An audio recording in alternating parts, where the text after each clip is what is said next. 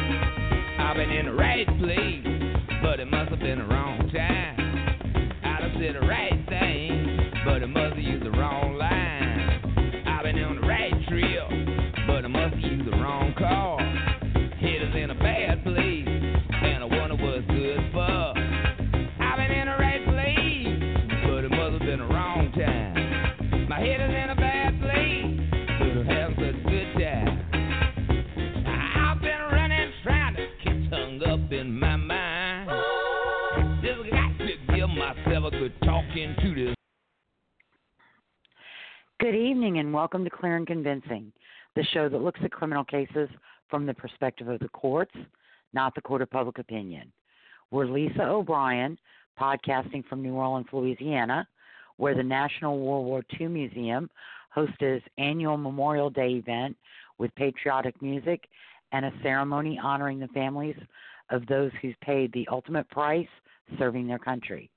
And Michael Carnahan from Little Rock, Arkansas, where Fleet Feet Little Rock hosted a Memorial Day pancake run featuring a pancake cook off and fun run to benefit Team RWB, an organization dedicated to enriching the lives of veterans. Tonight, Michael and I and Talk Show 49 co host Brad Hicks will talk about lethal injection challenges raised in state and federal courts by inmates who've been sentenced to death and the controversial executions of Joseph Wood in Arizona, Clayton Lockett in Oklahoma, Dennis McGuire in Ohio, and Angel Diaz in Florida. As always, we are a live show and calls are welcome. Our phone number is 347 989 1171. Good evening, Brad and Michael. How are you?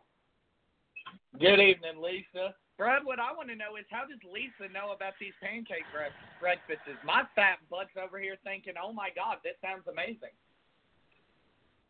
Well, I, I It was have, this uh, morning. I had no- I had no idea. I uh, unfortunately had to join the workforce uh, this morning, as apparently bowling never stopped. But uh, Yeah. Oh, yeah, I had my day off. No, I just Google events, Little Rock, and a calendar comes up on Google.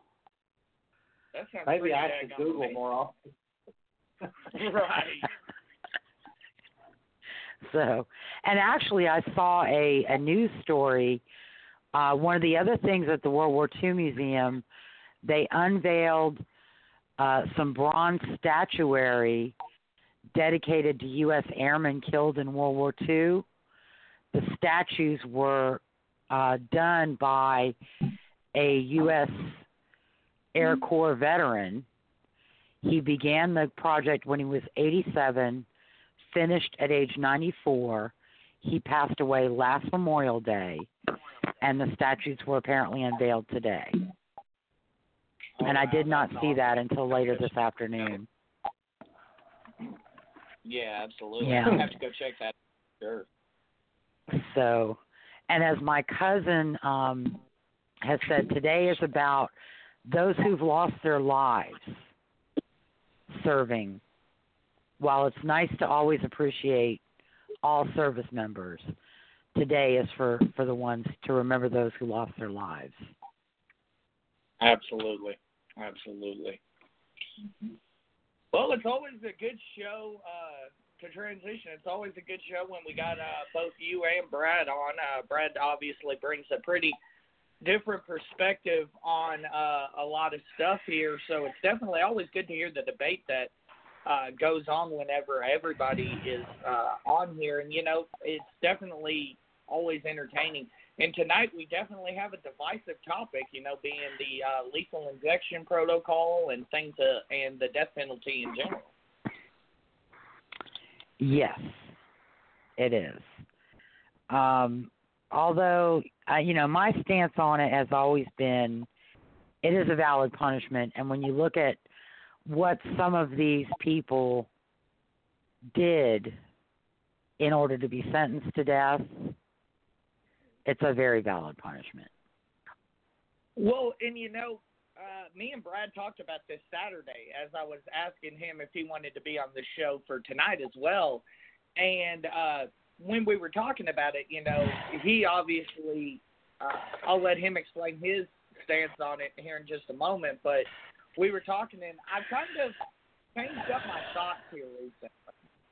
So I'm kind of of the thought that there is only certain crimes, even certain murders, that should be eligible for the death penalty, particularly heinous one. Ted Bundy Correct. comes off the page. But then you look at somebody like, you know, Casey.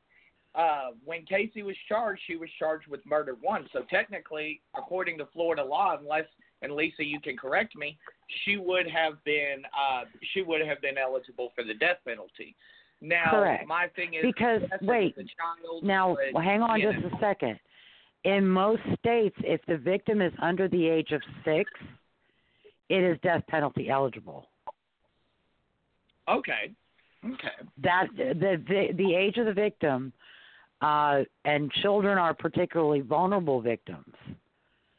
In Mhm. some states, if the, if the victim is over 65 or under six, it's death penalty eligible. And I don't find that that is an unreasonable uh, position as far as, and it's, you know, it's an aggravating factor.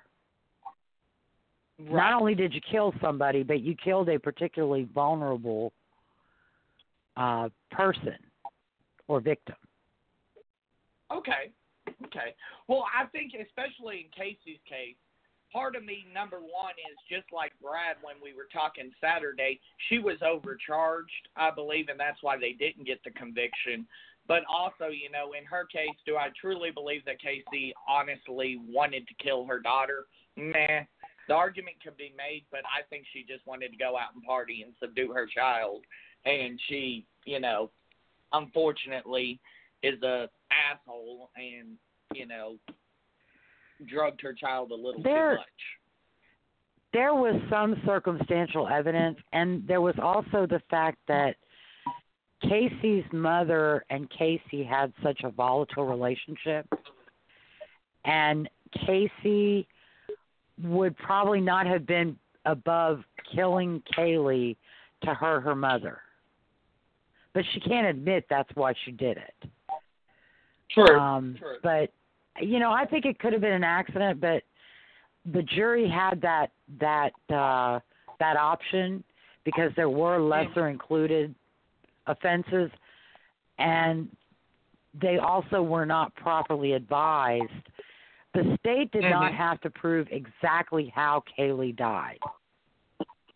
Right.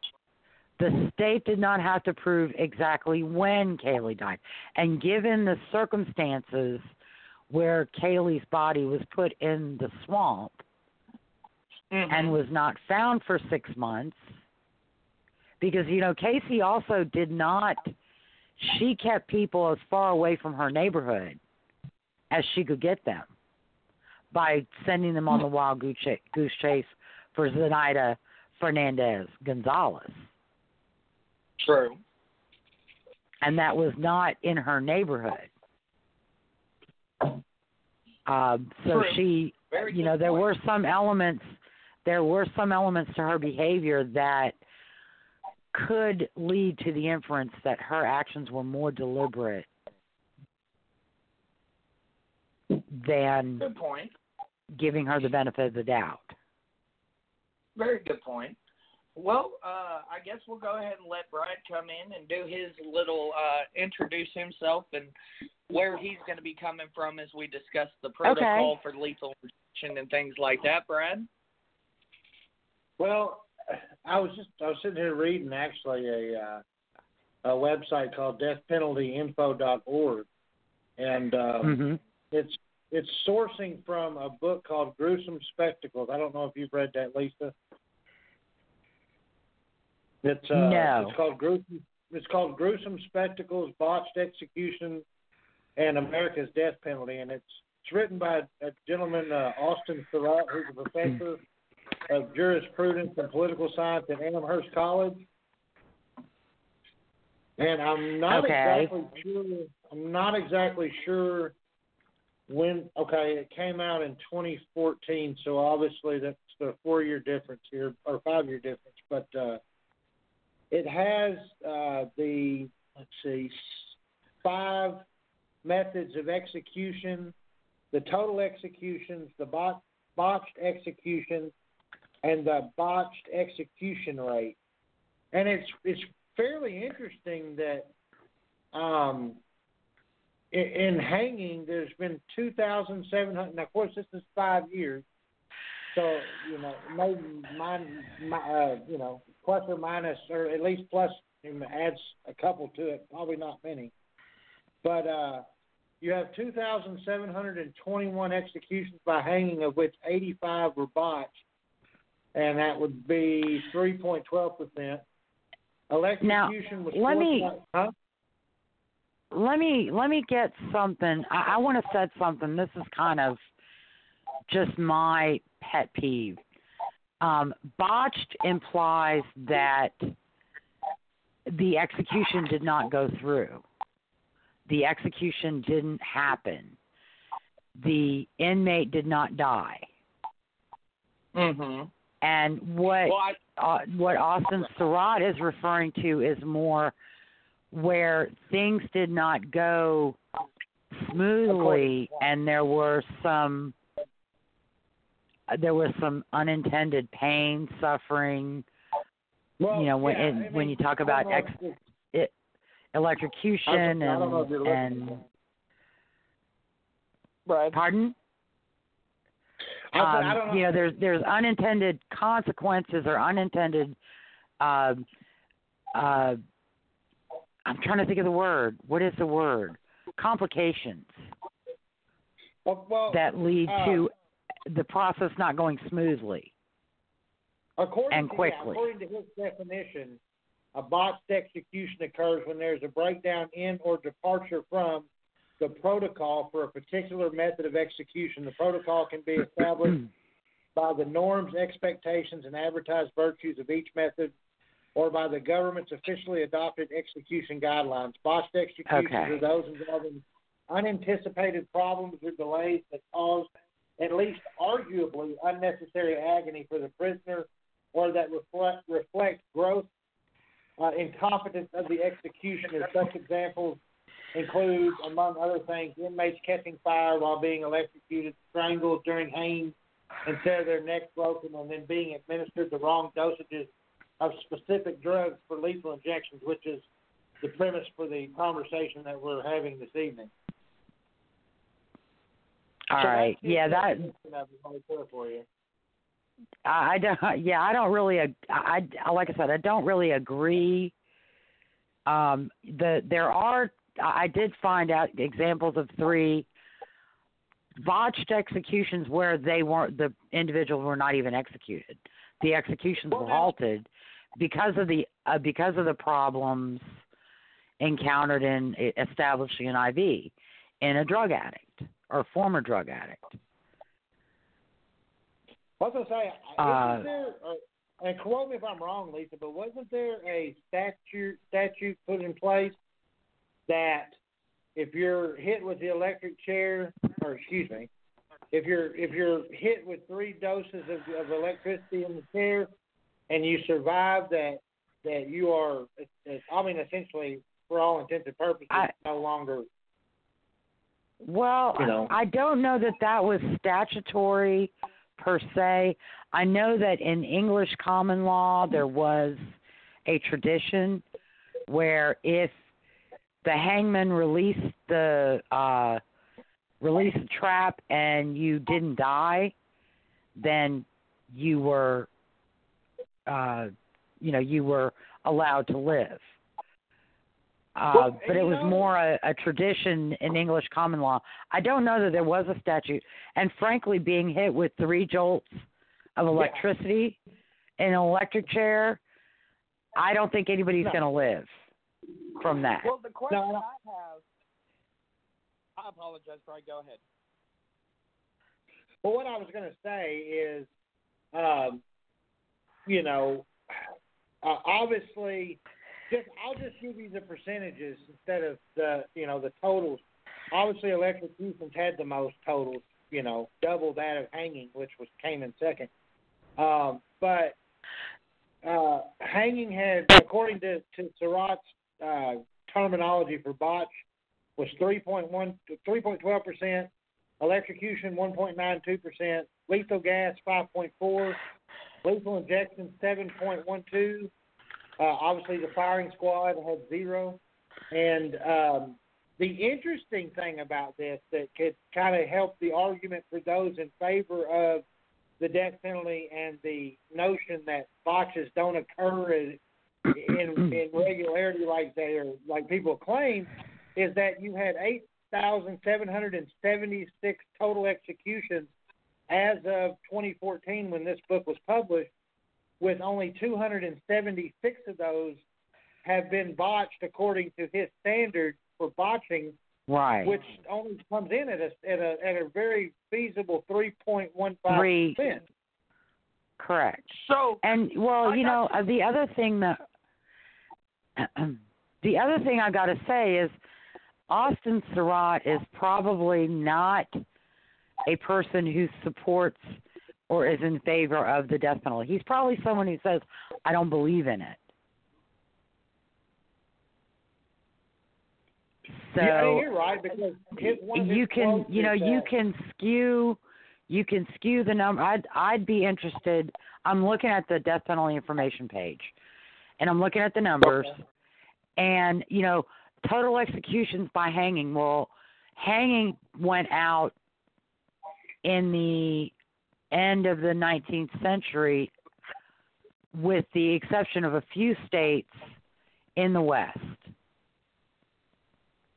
and by the 1920s, 1930s, almost every state had adopted ex- electrocution. So where do these numbers? What is what 2,721? Are we talking executions that happened in the 19th century that encountered problems? Apparently, apparently this he's going over 120 years. So you know, you take it back. Oh, okay, years. and that's that's another. I think that when we look at death penalty for any statistical uh, evaluations, that we should start with 1977 Furman versus Georgia, or 1979 Gregg versus Georgia and I'm because that is so when the it's- current death penalty that is when the current death penalty laws came into effect or were developed by states and that the the people under sentence of death now were not sentenced in the 1800s early 1900s prior to 1979 And, and I'm Anybody glad that you started- the Furman thing, uh, Lisa, because uh, if you're looking at that same page that I am, um, there's 51 executions uh, case by case just below that that are examples, Uh-huh. and I didn't know what post Furman botched executions were. The examples. right So when you mentioned the Furman thing, then that kind of put it all into perspective. So um, if any of those, I'm, I'm looking at the outline that, And- that I received, and I'm trying to see if any of those Yeah. are in here. So I got Yeah. two questions here for both of you. Number Oh, one, according to the that Brad just threw out, I have to ask, just based upon the level of botched and what have you. I know it's an option in Utah, but uh, if we're talking about the ability to not botch an execution, why the hell aren't we using firing squad on everybody? And then the second thing is, if uh, that actually occurred in if the whole, you know, two jolts of electricity or if they didn't drop and die, for the hangman. Uh, why don't we see that in a situation like uh, Clayton Lockett, for example? I believe was the gentleman in Oklahoma. Oh, I'll allow both of y'all to answer that, but I was just thinking about that when he, He- was throwing the numbers. Yeah, we'll we'll talk about him a little bit later. We'll talk about Okay. him a little bit later. Um, Okay. because that and that's that's another thing too. A lot of these, uh, Michael Radelet, who is a notorious anti-death penalty advocate, um, and uh, Mr. Sarat, um, they may also not be looking at objectively at the topic they're looking at it from through the prism of death penalty is always bad. True. And guess we so, can go ahead you know, we'll talk about like I said, we'll talk about Clayton Lockett uh a little bit later. Um and he actually was uh a new lethal injection method.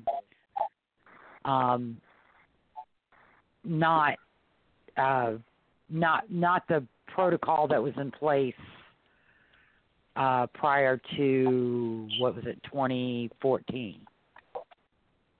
Mhm. But we'll talk about that a little bit later. So I, I was I was going to run through just some informational uh, stuff as far as each state that employs uh, that that- that has a death penalty, and then what methods are available. Very quickly, Okay.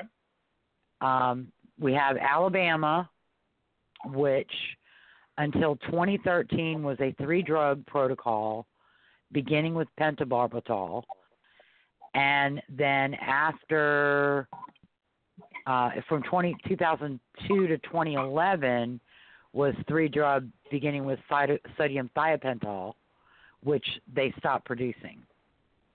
Uh, in Arizona, it's a single drug, pentobarbital,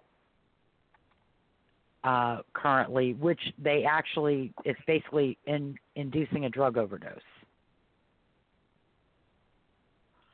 Uh, prior to that, they used three drug, which was uh, sodium thiopental, pancuronium bromide, which is a paralytic, and uh, potassium chloride to stop the heart.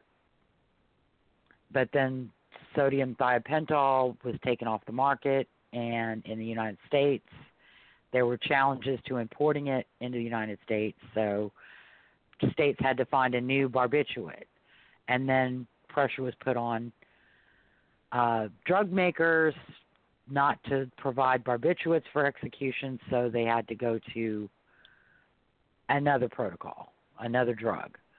Um, Arkansas was sodium thiopental, and um, they also had ongoing litigation about their execution method.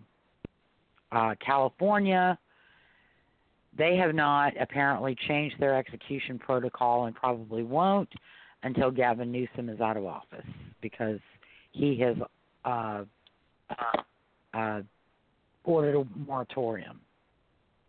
Colorado was also a three drug uh, protocol, and that also has a governor imposed moratorium. Delaware had a three drug uh, protocol. They instituted uh, the pentobarbital. Um, they also have a uh, they had a, their death penalty declared unconstitutional in August of 2016. Florida Mhm. three drug protocol. They are going with an etomidate, which I presume is some kind of sedative agent, and that has been upheld by the Florida Supreme Court in 2017. What's it Uh, called? Georgia etomidate, E T O M I D A T E. Okay, I'll look it up for you real quick. Uh, Okay, is a cool. strong-acting anesthetic. Yeah, it's an anesthetic. Okay. Um, pentobarbital. Uh, Georgia has a one-drug pentobarbital pentobarbital, which essentially is inducing a drug overdose. Right. Uh, so Well, I mean, that's as does of it is, Idaho. Well, no, in the three drug in the three drug protocols they in they in uh in introduce the sedative anesthetic to render the person unconscious. Right. Once it's determined that the person is unconscious, and they do that by um you know, rubbing, rub the chest, rub the sternum, and and say something, and trying to get them to open their eyes or see if they're, you know, responding to commands or responding to voice stimuli or painful stimuli. Uh, sometimes moving the eyeball, the eyelid back, and just literally touching the eyeball. And if you can do that to somebody, they're not conscious. Um, Yeah. And they also have monitors that they can put on the forehead that can actually measure whether a person is conscious or unconscious. But um, then once the person is unconscious, then they introduce pancuronium bromide, which is a paralytic agent, and that stops breathing. And then they introduce potassium chloride, which stops the heart. Okay.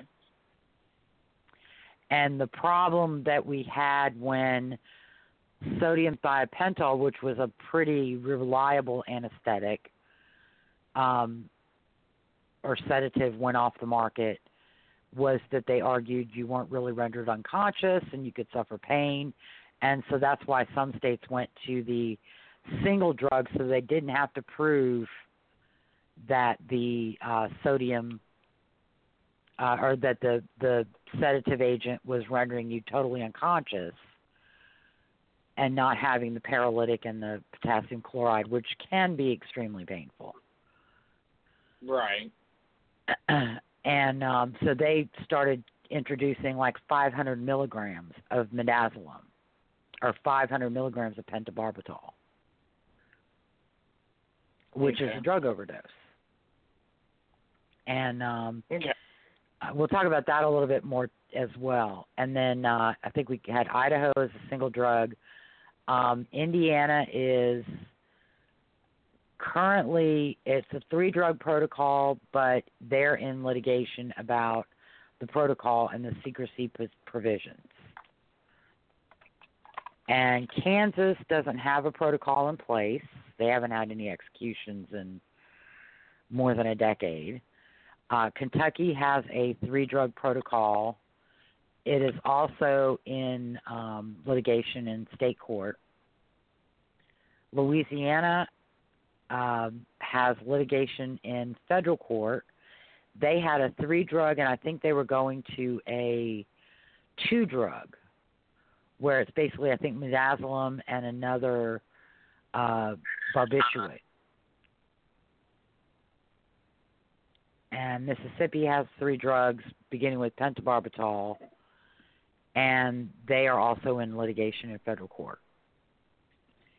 Missouri is a one drug pentobarbital, and it is ongoing at the Supreme Court, although if it's a Bucklew case, they actually, uh, the Supreme Court has found that their protocol is not cruel and unusual. Um, and then Montana has three drug. Nebraska has four drug, which is diazepam, fentanyl, citrate, and then cisatracurium besylate, potassium chloride. So diazepam and fentanyl, which are very strong. Diazepam is a sedative and fentanyl is a strong narcotic. Uh, Right. Nevada has three drugs. New Hampshire hasn't carried out any executions. Um, and then New Hampshire hasn't carried out any executions. New Mexico, three drug, but it, their death penalty had been abolished in 2009. North Carolina, uh, three drug and litigation ongoing in state court. Ohio, three drugs beginning with midazolam, and Mhm. um, there is litigation ongoing in federal court, and executions are on hold until a new protocol is crafted. Oklahoma, they are also having to rework their uh, protocol. They are looking at replacing lethal injection with nitrogen gas executions. Okay. Oregon's three drug protocol, Pennsylvania three drug protocol. Uh, that also has a governor imposed moratorium and litigation in state court, as does Oregon has governor imposed moratorium. Um, South Mhm. Carolina is three drug. South Dakota is one drug. Uh, Tennessee is three dr- three drug, and it's also involved in litigation in federal court. Uh, Texas is one drug, pentobarbital. They used to use the three drug, but uh, again, with the execution, the challenge is to whether pentobarbital was strong enough to render un- con- unconscious. They went with one drug, and basically, it's a high dose drug overdose. Uh, Utah has three drug. Virginia three drug. Washington was uh, their death penalty was outlawed in 2018. It was at the time a single drug, sodium thiopental. And Wyoming is three drug, beginning with sodium thiopental. And that is the U.S. Uh, the United States is also three drug protocol, Okay. beginning with sodium thiopental. Okay. Definitely. So, uh, um, and you know, a lot of different methods for sure. yeah, and and several uh, several states in addition in addition to lethal injection have also um, brought in alternate methods such as uh, uh, the sodium, uh, the nitrogen, nitrous oxide hypoxia. Um, and I think a couple of other states have uh, brought back hanging and electric chair and uh,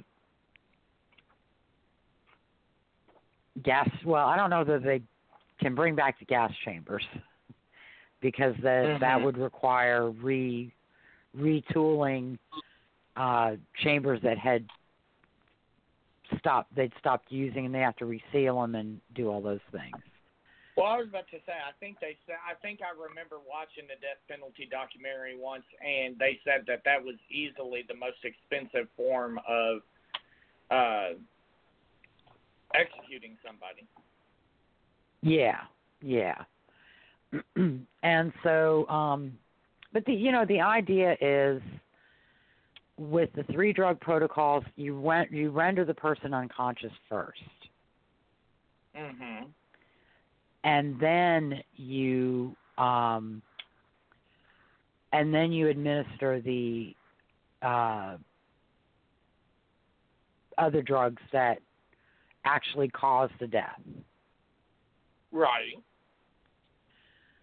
So, um, but that is that is a, a kind of a summary and different methods in different states. Of course, you you've got all the challenges to uh, electric chair and hanging and things like that. Um, there was a state that did bring back firing squad and Mhm. it was used um, as probably within the I last think it's five still years. an option in Utah. Yeah. Washington. Yeah, yeah. Uh, well, Washington State's outlawed the death penalty. Well, I'm not sure. I, I thought there was two. Hold on, give me a second, and I'll look up the information. But I thought there was two. Okay, according to a list that I just I just read from uh, October of 2018, Washington's death penalty was declared unconstitutional. Okay. Yeah, and it may not have been Washington. um, it may have been somebody else, but I, I thought it was Washington. I could be wrong. Yeah. So, um, Mississippi, Mississippi, Oklahoma, and Utah. what's that with uh, Firing squad option. Firing squad? Okay, okay, yeah. So, um, and then, like I said, the the main issue is whether the anesthetic, sedative, tranquilizer, whatever they're using, um, it's all in the class of drugs that they use. Mm-hmm. uh, whether it is sufficient to bring unconsciousness. Okay. Which I mean, we've seen And- situations. I remember that was one of the main things that uh whenever because and I don't know how other states do it, but when we were going through our, you know, and I keep getting the number wrong, but our large number execution in a short time frame, uh that was one of the main things that they kept talking about was was the person conscious? Uh did they have any trouble breathing or were they gasping and you know that's kind of like what uh, I was talking to Brad. I wanted to ask him, and I'm glad he was able to define it. What exactly the gentleman considered a botched execution? Because some people consider that one of our executions in that uh, time frame was botched because the gentleman appeared to quote unquote be gulping for air, but uh, you know, I think since then it's been considered not botched. So I mean, I think Right. it all depends on I, uh, an individual person's Like I definition said, of what a bot is. to Well, me, to me, botch would mean that they couldn't go through with the execution right. because they couldn't they couldn't establish a patent IV line, and that means they can't go through with the execution because they can't in they can't introduce any drugs, and so the the person and there are three where that did happen after numerous Mhm. attempts to establish uh, an IV, they were unable to do so. Um, and we'll talk a little bit more about the um, Wood and and Lockett and McGuire and Diaz because there Obviously, were at least uh, with with Wood and Diaz, I mean with Wood and and Lockett, the reason the executions did not go off as planned is not necessarily the fault of the prison or the people carrying out the executions. right. Even though it's it, it's portrayed as that in the the main media or the mainstream media. Well, and I think that's the. I think Lockett is the one that everybody gravitates towards as far as the you know. And I'm gonna I'm gonna call it this, but I don't know if I'm using the right words. But the you know the uh, show uh, you know method of hey, this is not our shining example of why executions or how executions go wrong for the uh, anti-death penalty folks. But the reason that his went so badly is due to his actions prior to his execution. And we'll get into that later. Right. Right. so, Well, but um there there have been there have been state challenges in just about every state. Um in Right. Tennessee, a guy by the name of Ali Abdul Rahman uh, challenged in both Tennessee Supreme Court and federal court um, the execution protocols in Tennessee going back to 2004. Uh, Mhm. As of 2011, he was still challenging.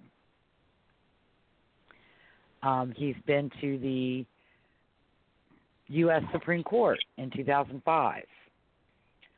Um, he's argued that um,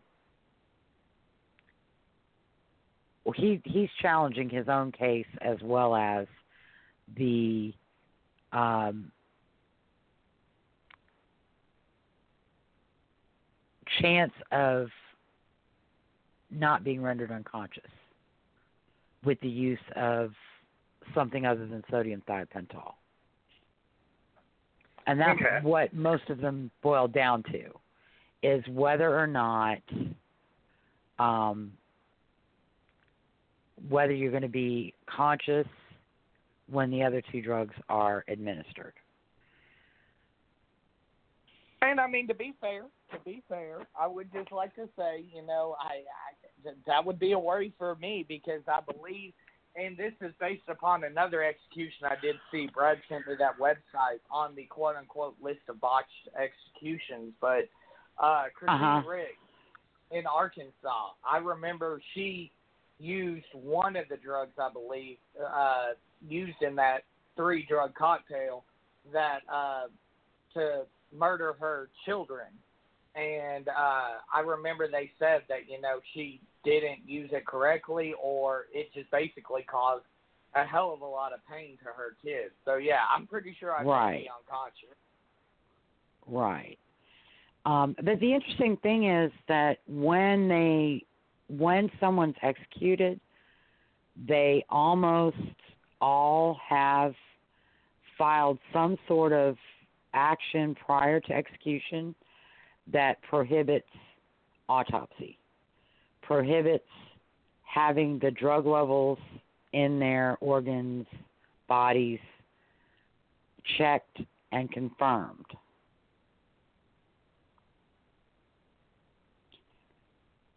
So Right. um mo- most of it most of it is an argument it could happen. They'll argue that it did happen in some of these cases even though that's not necessarily the case. But they they can't prove that it did. Mm-hmm. even the botched the three guys whose executions were botched who were not executed because they weren't able to establish line no drugs were ever administered to any of them Mm-hmm. Whoa, whoa, whoa, And- whoa, whoa. Lockett. just to show no lockett Hold on, Lockett. lockett like i said i'm um no lockett uh lockett is like i said it's an execution that did not there were complications and we'll get into it but in uh in ohio there was romell broom um they were unable to establish an iv and um probably due to Broom's history of intravenous drug use. Because when you use intravenous drugs over a long period of time, your veins become crap. Right. Uh, Alva Campbell, also in Ohio in 2017, uh, they were unable to, after 30 minutes, establish a line in his arm. Uh, they tried to establish a line in the vein uh, below his right knee and were unable to find the vein. Um, Mhm. and then they also called off the execution. Uh, Mr. Campbell apparently had um, a breathing problem and had a colostomy bag and required a walker, so he was probably older and had poor circulation, which is why they couldn't find veins. Mhm. Um, Now, Lisa. And the last one was Doyle Lee Hamm in Alabama. He also real quick, I had cancer.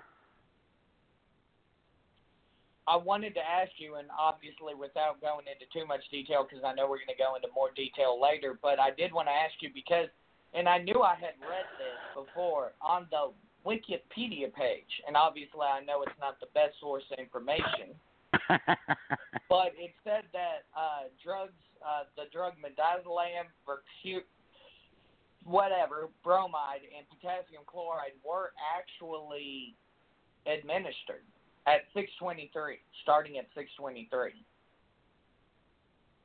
To Lockett? Yes.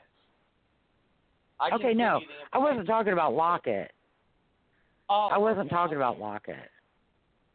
Okay, I was about to say. Now I had thought thought Lockett was the uh was a drug overdose, not a three drug protocol, but um or two drug basically sedative and um barbiturate. Yeah, give me one second and I'll send you over this information to, or I'll send you the page Okay, as cool. well. But I just wanted to throw that out there that I did see that. Uh, give me one second and I'll shoot it over to you in Messenger.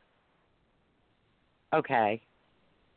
And then um, just to to keep moving, um, uh, the Arkansas State Challenge, of course, is going on in federal court now, um, and they they've none of them have ever been successful because the bottom Mhm. line is that the um, the the prisoners can't prove first of all that suffering is certain to happen um, because what it comes it generally comes down to a, a war of experts where Mhm. Prisoners experts say oh yes its suffering is certain to happen.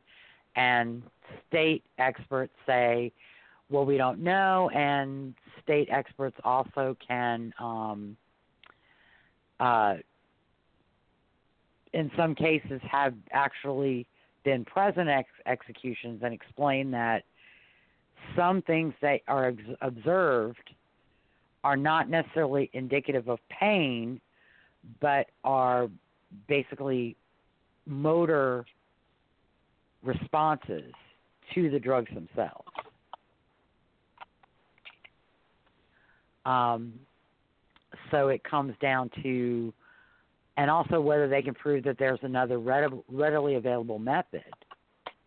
Because I think the, you know, the the whole idea is let's keep chipping away at the methods of execution until states don't have any options. Mhm. and then there's no more death penalty. But I I just I think they need to be very careful because states may go back to more painful like electrocution. The time frame of pain is relatively relatively brief, but it is there. I want to say it was what Alabama that was like, well, you know what? If you ain't gonna sell us the drugs, we'll go ahead and uh, we'll go ahead and uh, start electrocuting people. Right. And the US Supreme Court has never said you can't have some pain. Mm-hmm. um it, and if it's not and if it's not being intentionally inflicted if it's not if they're not intentionally screwing something up to make it more painful then you know it's it's an unintended consequence of running electricity through your body. But uh on the um I'm going to go back to the to the federal challenges um Mhm. Dor- Dorman and then we had uh David Nelson in Alabama. He was actually challenging uh the Alabama lethal injection because of damage done to his veins by intravenous drug, intravenous drug abuse which would require corrections officers to cut through the muscle and fat in his arms to get access to a vein. Um, and the he was successful. Um, and because his dealt only with the proposed method of execution for himself, so he had a right to challenge the necessity of the procedure for his execution um, under civil rights law. So Right. he was successful, but he was just challenging it for himself.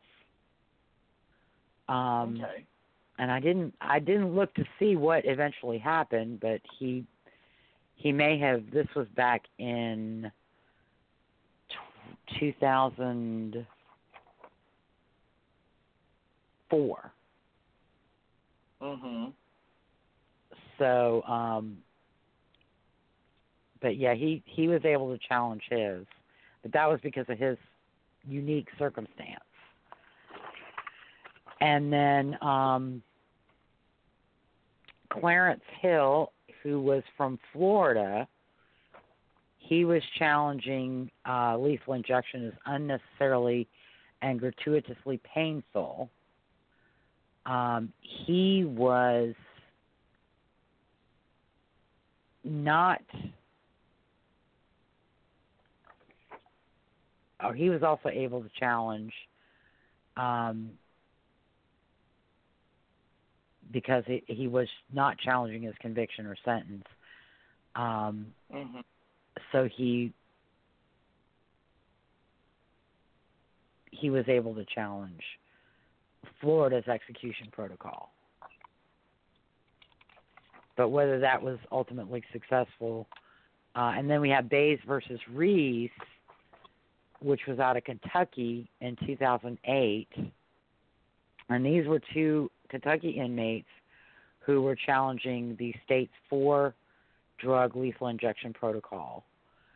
Um, they, which was Valium, which relaxes, it's a sedate, uh, tranquilizer, sodium thiop- sodium pentothal, which is a barbiturate, I believe, Pavulon, which is a muscle uh, paralytic, and potassium chloride, which puts you in cardiac arrest and you die.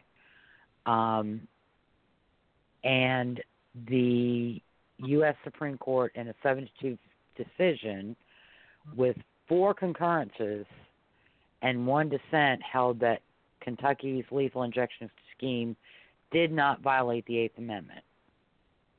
Um, when performed correctly, the inmates had conceded that the method was humane.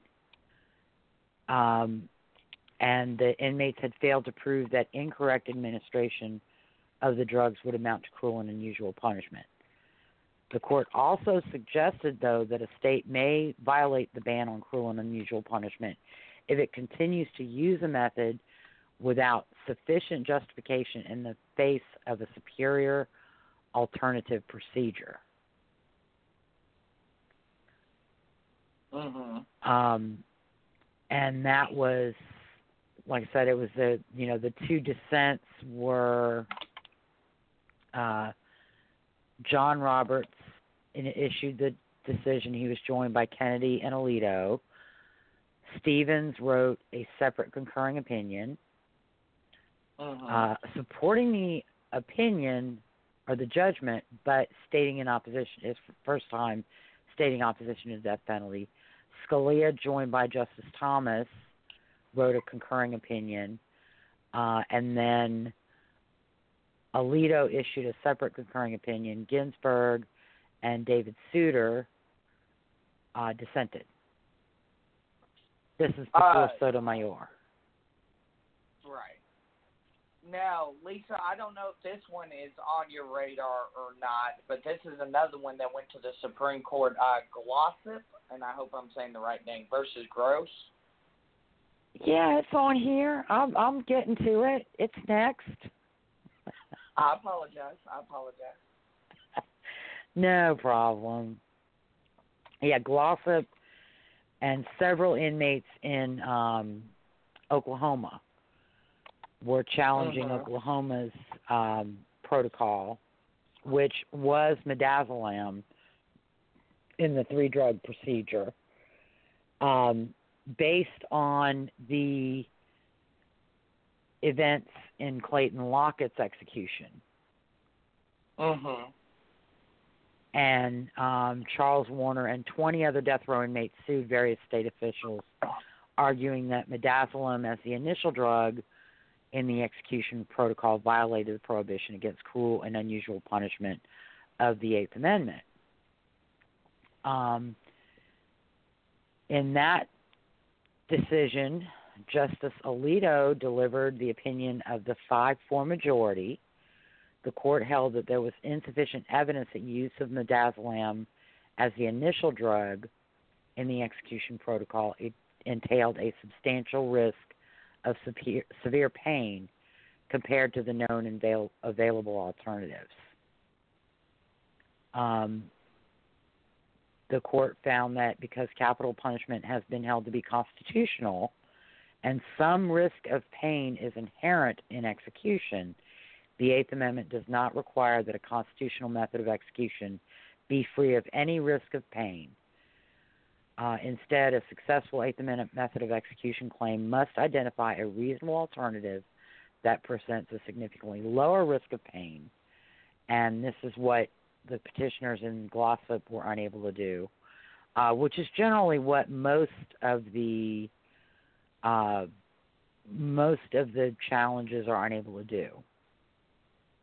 Mhm. And um, so it, it was a it was pretty it was a very long opinion, but essentially it comes down to the Eighth Amendment doesn't guarantee no pain at all. Mhm.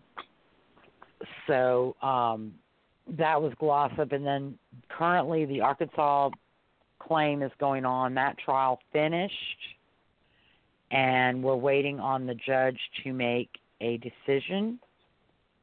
Mhm. Um, and this is one of the one of the interesting things that came out of um, that trial. Um, they had the expert testimony of a several officials in Arkansas who have witnessed executions that have been carried out by Arkansas. And um, because one of the interesting things, the the Arkansas inmates filed in federal court a request for discovery in in Texas, Mhm. trying to seek information about executions held in Texas, which didn't fly. The court pretty much said they're in Arkansas. They're you know they're dealing with Arkansas's protocol. It has nothing to do with Texas. Request denied. You're not getting information any any information. Um, but this is something that um, uh, they discussed the execution of Kenneth Williams. He was one of the eight, one of the four uh, eventually put to death by Arkansas in 2017. Um, Mhm. And there were claims that um, Williams experienced pain. Strawn, who was at the execution, um, said that uh,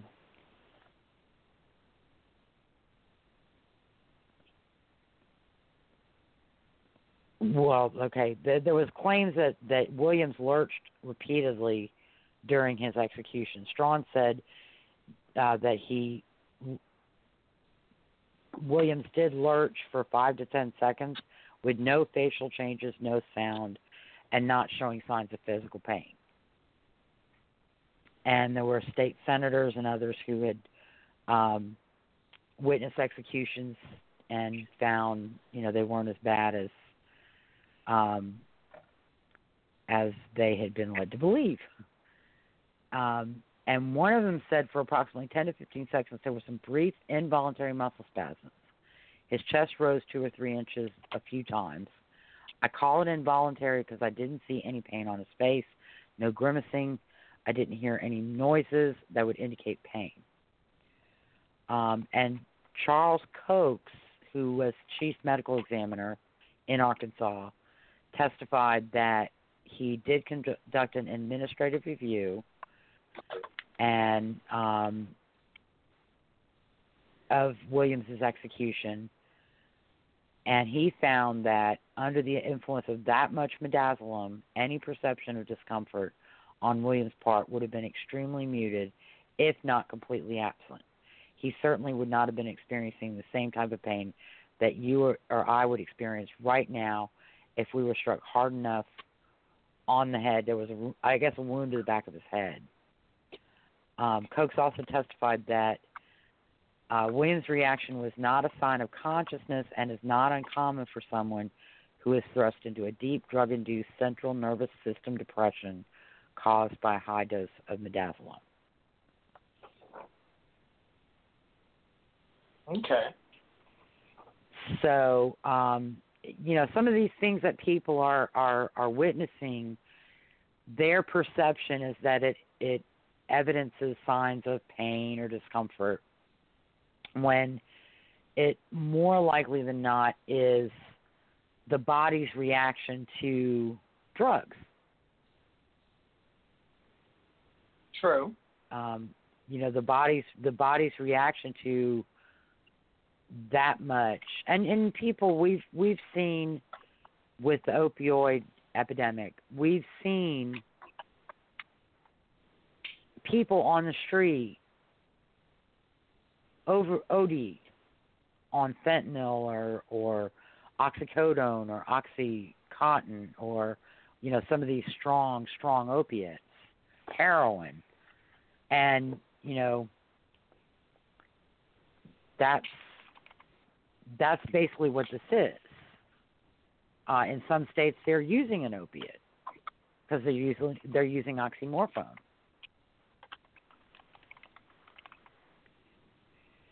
Um, so,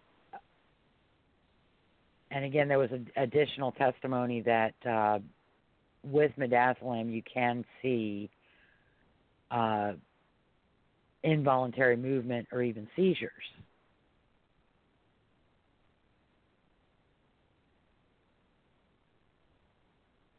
Right.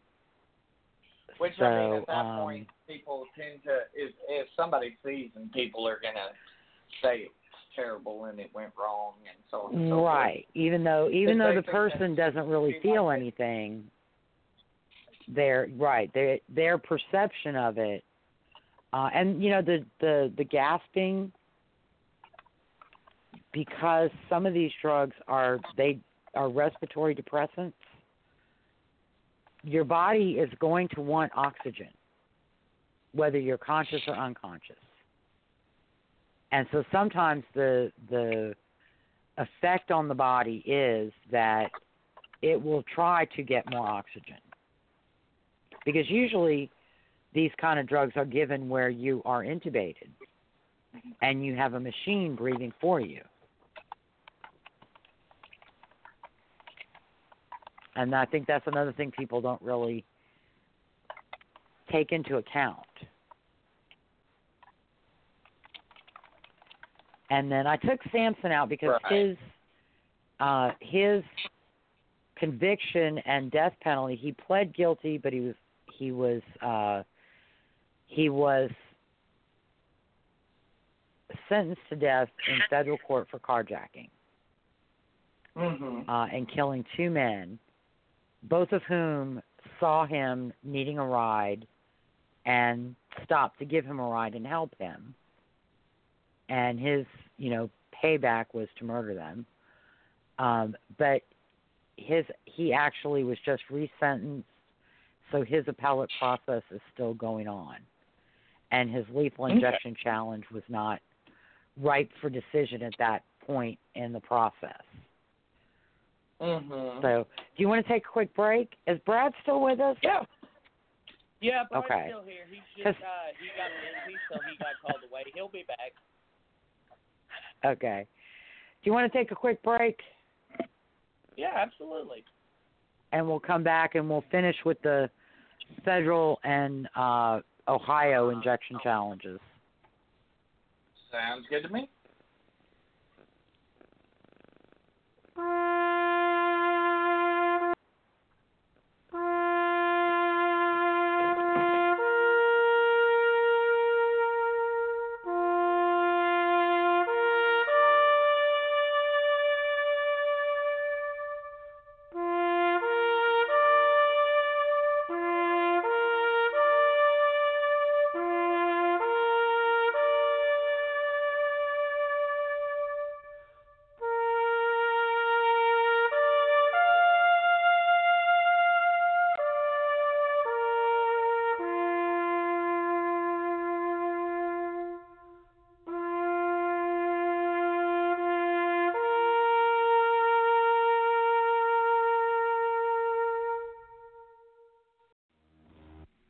Are you looking for the best deals for your vaping needs and accessories? Then check out the guys at Sub Ohm Vapors.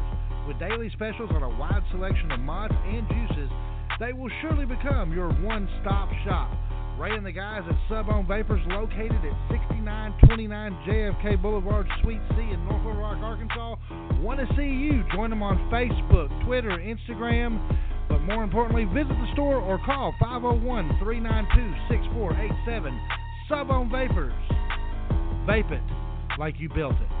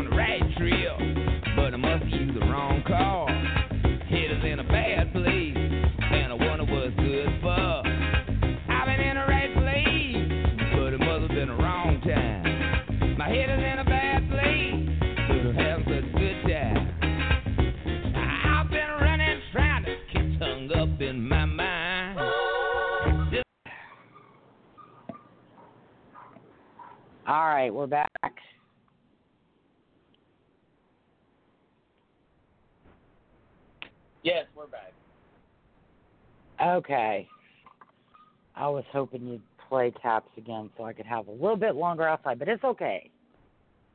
I apologize. yeah, I saw that as soon as I was pressing hold. As soon as I was unmuting you. I know, that's okay. I didn't think about it until just a second ago. Uh, and we have the dogs in the neighborhood going crazy over something. Maybe there's a werewolf course. running through the subdivision or something.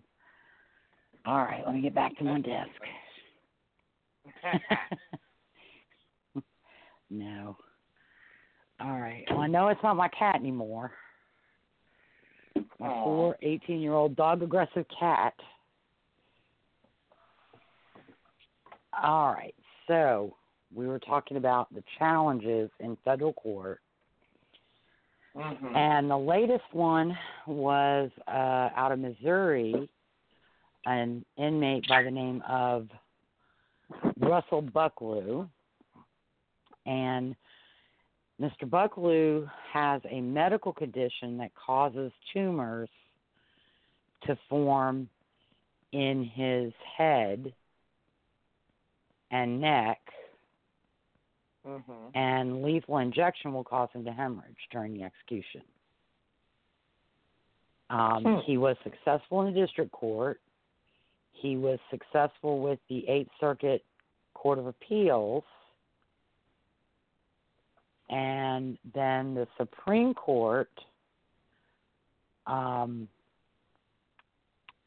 I think, reversed. Hmm. um, because Bucklew failed to provide a feasible, readily implemented alternative procedure that would substantially reduce the substantial risk, or significantly reduce substantial risk of severe pain. Okay. So um, he wanted uh, Bucklew proposed nitrogen hypoxia, but he didn't produce any evidence that Missouri could use nitrogen hypoxia. And there was also an issue um, regarding uh, his uh, his electing nitrogen hypoxia.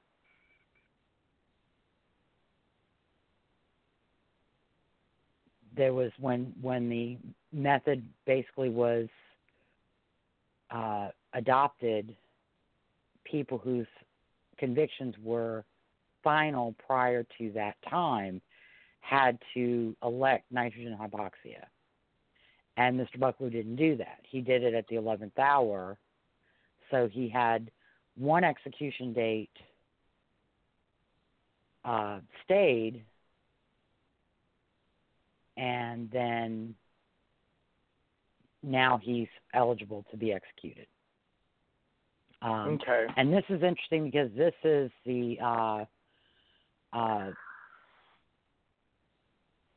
the current Supreme Court Judge Kavanaugh concurred with the majority, but also um, found that the court agreeing with the court's holding that the alternative method didn't have to necessarily be authorized under the current state law. Uh, Justices Breyer and Ginsburg, Sotomayor, and Kagan all dissented. And um, so that's basically that's Russell Buckley. so uh, I don't know that he's had a date, a new date set by Missouri. So Okay. um, he's currently awaiting, I guess, a new date, and then they will. Uh, it will probably begin again. And then Okay. finally, the last one is Christopher Lee Price in Alabama. Mhm. He also wanted nitrogen hypoxia. He also waited until the last minute to elect nitrogen hypoxia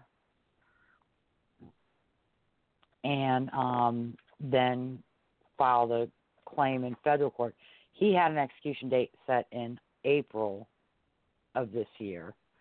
It was stayed, and the stay was was uh, Upheld.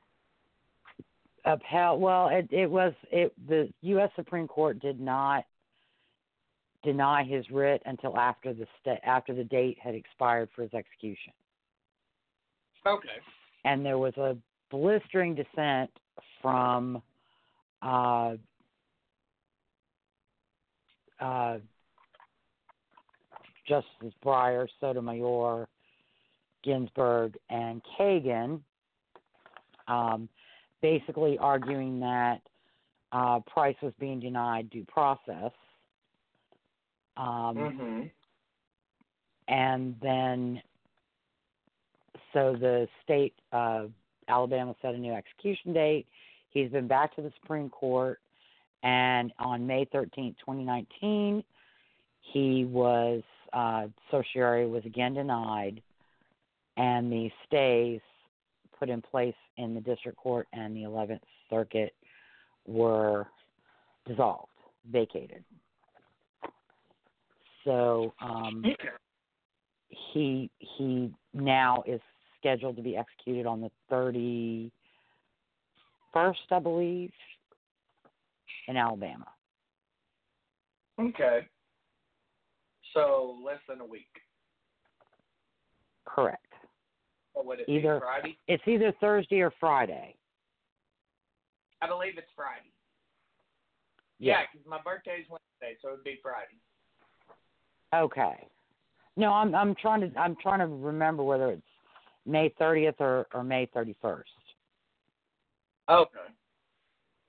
Um, let's see. I thought I had a news article where they set the new date, but apparently I don't. And then Ohio has had since about 2006 has had ongoing litigation um, for uh, its execution protocol and recently um, the Sixth Circuit Court of Appeals weighed in Mhm. and found that, as with Glossip and, and all the others, that midazolam is is not an unacceptable uh, agent to be used in execution. Mhm. So, um, and uh, one of the interesting things, and, and Justice Thomas did it as well with Price, of um, looking at the prisoners and looking at the victims. In Price, the victim was a minister, an elderly gentleman who was robbed and murdered. Um, in the Ohio case, Ronald Phillips, who was one of the claimants, he raped a three year old girl and beat her to death. Um, she was in pain for days before she died. Ott, who was another Ohio inmate, um, he entered a man's home, robbed him, shot him in the head. Two nights later, pushed his way into a woman's home and did the same thing to her. Um, after each murder, he went out partying. Raymond Tibbetts, the third gentleman, uh, killed an el- elderly man and his caretaker. Police found the man slumped in a chair with knives protruding from his chest and back. His caretaker was on the floor in a pool of blood, and her skull was cracked with a blunt object. So, the suffering that they may they may experience pales in the comparison with what their victims endured.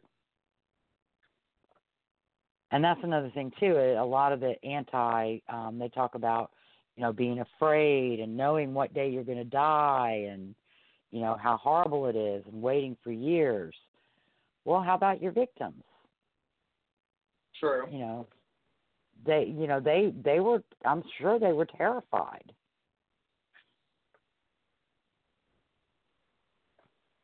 True. Um, you know, and we'll get to Lockett. You know, his uh, he bur- he buried his victim alive. Mhm. So, um, you might suffer for a few minutes, but what about what the victims endured? And you know, yeah, maybe that is a little bit of retribution.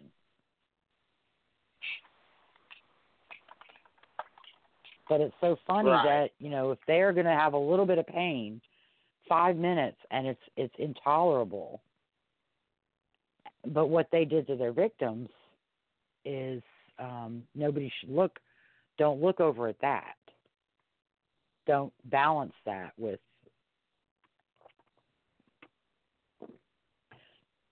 with what he's asking for.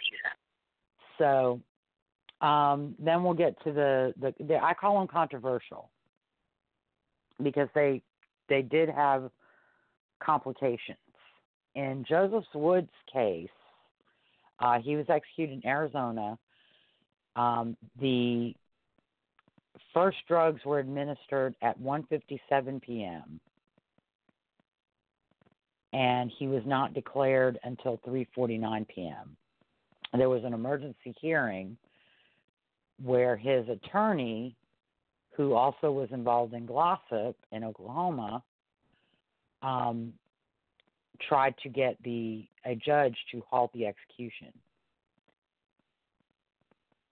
The uh, this was a uh, two drug overdose basically. And um, an autopsy was conducted. There was no problem with the IV lines. They were perfectly placed, according to the me- medical examiner in uh, Pima County. Um, the catheters were completely within the veins, and there was no leakage of any kind and that everything that was put through the IVs went into the veins. They were still awaiting toxicology reports, um, but this may have been just that for this particular person, even a drug overdose is going to is not going to be an instantaneous death. But the records from the execution, a med- medical personnel were present and confirmed that he remained unconscious the entire time. And it's not just looking at him and saying, "Oh yeah, his eyes are closed." I mean, I'm sure they call his name, they tell him to open his eyes. They do the Glasgow coma. Basically, do you, So- do you have any medical background? No. Okay. Um, generally, when you're, you know, when you're in an accident or um, uh, have a medical thing, what happens is the personnel who are treating you, starting with the EMTs at the scene, they'll ask you, you know, they'll tell you to open your eyes. You open your eyes. If you don't, you open your eyes. That's one score. If you speak to them and answer questions, that's another score. And they use that score to determine where you are on the Glasgow Coma Scale. Is what they used to call it. And um, if they call your name and tell you to open your eyes and you don't respond, you're unconscious. Then they try painful stimuli, which is rubbing knuckles on your sternum and insistently calling your name.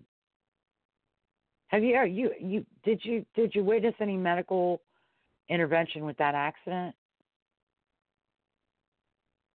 Do what now? I apologize. When you witnessed the accident, you're you know a little while ago, did you witness any of the EMTs with the patient? Oh, no. No, Okay. not at all. Did you ever watch Emergency? Do you ever watch like ER or any of the hospital shows? I think I was too young for ER, but I mean, I've watched a couple hospital shows. I'm trying to, you know, I'm trying to find, you know, something that gives you an idea of what they're likely doing. It's the same principle. Um, and it's also interesting. I read Joseph Wood's logs, and you know, when they're setting the IV, they're still treating him like a patient. They're letting him know we're going to set it, you know, we're going to set this in your right hand. We're going to look at your veins. We're going to make sure everything's good. They're telling him everything they, they're going to do and the purpose of doing it and asking him if something's too tight, if it needs to be loosened, we'll loosen it. You know, they're treating him like a patient. Right. And, you know, they're not treating him like, you know, a, a monster that's going to be put down, even though he's shot and killed his ex ex girlfriend and her father. Um, so, you know what what happened, why it took two hours, but again, through the records kept during the course of the execution, he was never conscious, and most of the most of the things that were observed were likely involuntary reactions to the drugs that had been administered to him.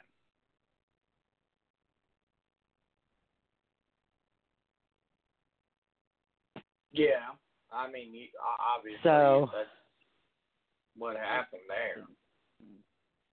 Well, I you know, like I said, it's it's a medical procedure,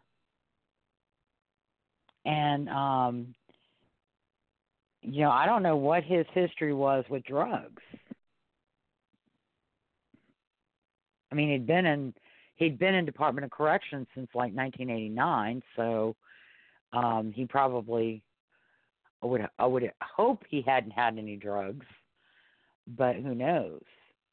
Um, and they you know they didn't administer massive doses what they did was they administered initial doses and then additional doses as as the time passed but again there's Right. there's no evidence that he was suffering he may not have died in 15 or 20 minutes, but I've seen I've seen ODs on um what is it uh Night Watch. You know, I saw one on Night Watch in New Orleans. I don't know how long the guy had been down, but he was blue when the paramedics came upon him. They weren't even responding to a call. They're just driving through, you know, driving through on the street and they see a guy laying on the side of the road and they're like, oh, something's not right with him. Get out. And, you know, he's blue. He's got no respiration. They gave him Narcan and he came back. Right, I believe I So- one. um and you know like i said it's it's a drug overdose some people perhaps a drug overdose is going to happen quickly but other people it's going to take longer for their body to to let go.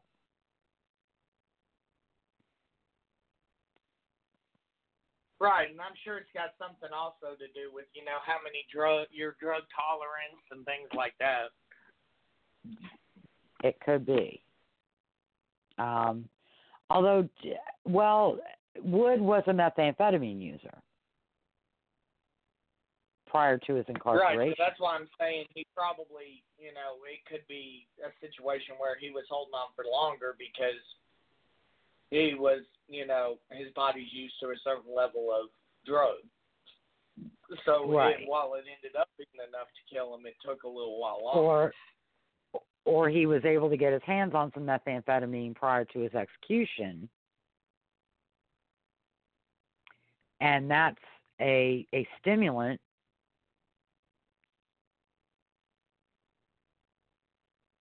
and it's going to have it's going to have a counter productive effect on the sedatives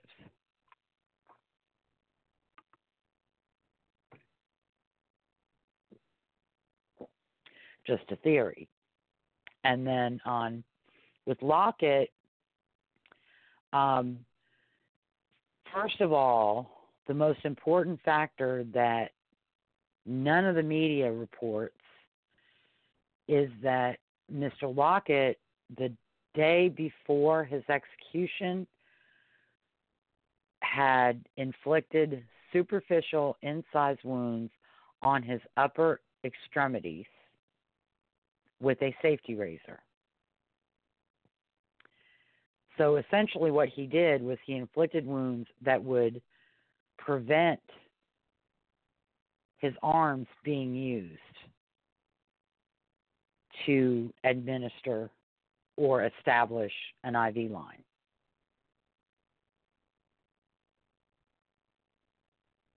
Right.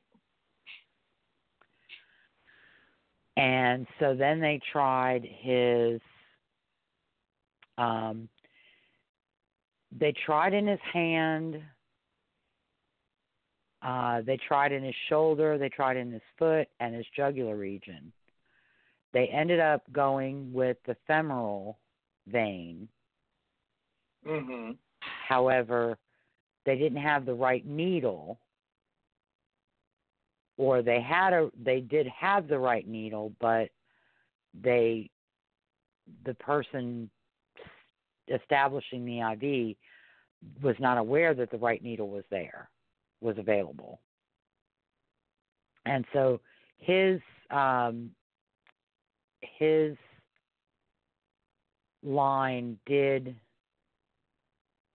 infiltrate which means it what the needle was not in the vein it was in the muscle. So the drugs were being injected in the muscle. Right. Um so that did the skin though. correct but you know he he I, I guess what he thought was if they can't use my arms they're not going to try and execute me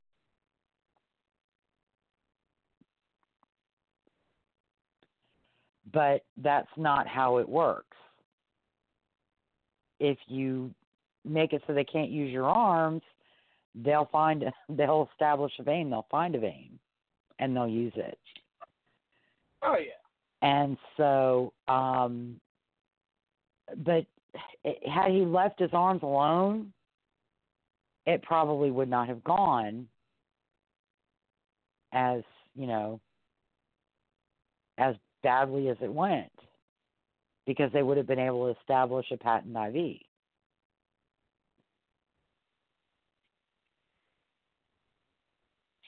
Mhm.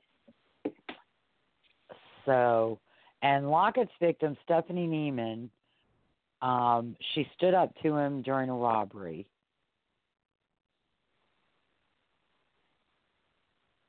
She was kidnapped, raped, driven to a country road, and buried alive. Dang. In 2000, he was convicted of murder, rape, forcible sodomy, kidnapping, assault, and battery, and sentenced to death. Um, and he also, there's no doubt about his guilt. DNA from the victim, fingerprints from the duct tape used to blind the victim, and eyewitness te- testimony led to his murder conviction. Now she he did he did shoot her with a shotgun.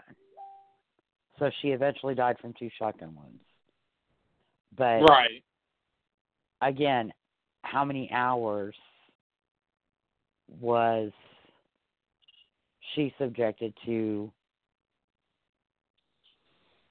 kidnapping, rape, being buried alive?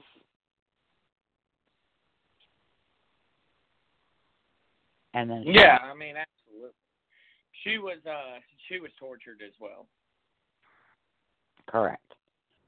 And that and that's another thing too, I think another distinction in these cases what happened was not intended by prison officials. They didn't want, you know, they didn't do this deliberately to cause Wood or Lockett or anyone else to suffer. Um, you know, it's like I said, it's a medical a medical procedure, and all medical procedures come with inherent potential for complications, even in the absence of any negligence or mistakes. You can have unintended consequences Right. I mean because you know because you can have congenital conditions that even you aren't aware of. Um, you know, you can have medical conditions that you're not aware of, and that those treating you aren't aware of.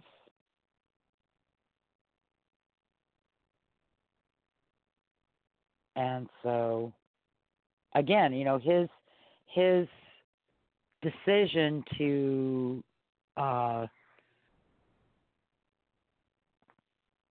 tear up his arms led to what was certainly an unintended consequence for him. But again, I think he thought if they can't use my arms, they'll have to not execute me.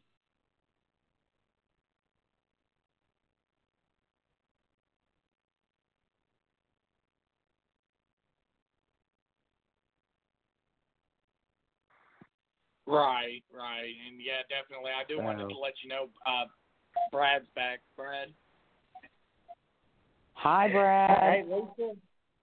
Hey, Lisa. I'm sorry. I was tending to uh my two puppies at the in, for a little while. Oh no, that's okay. I I want to I want to uh, sound off on something real fast though that that that's interesting to me.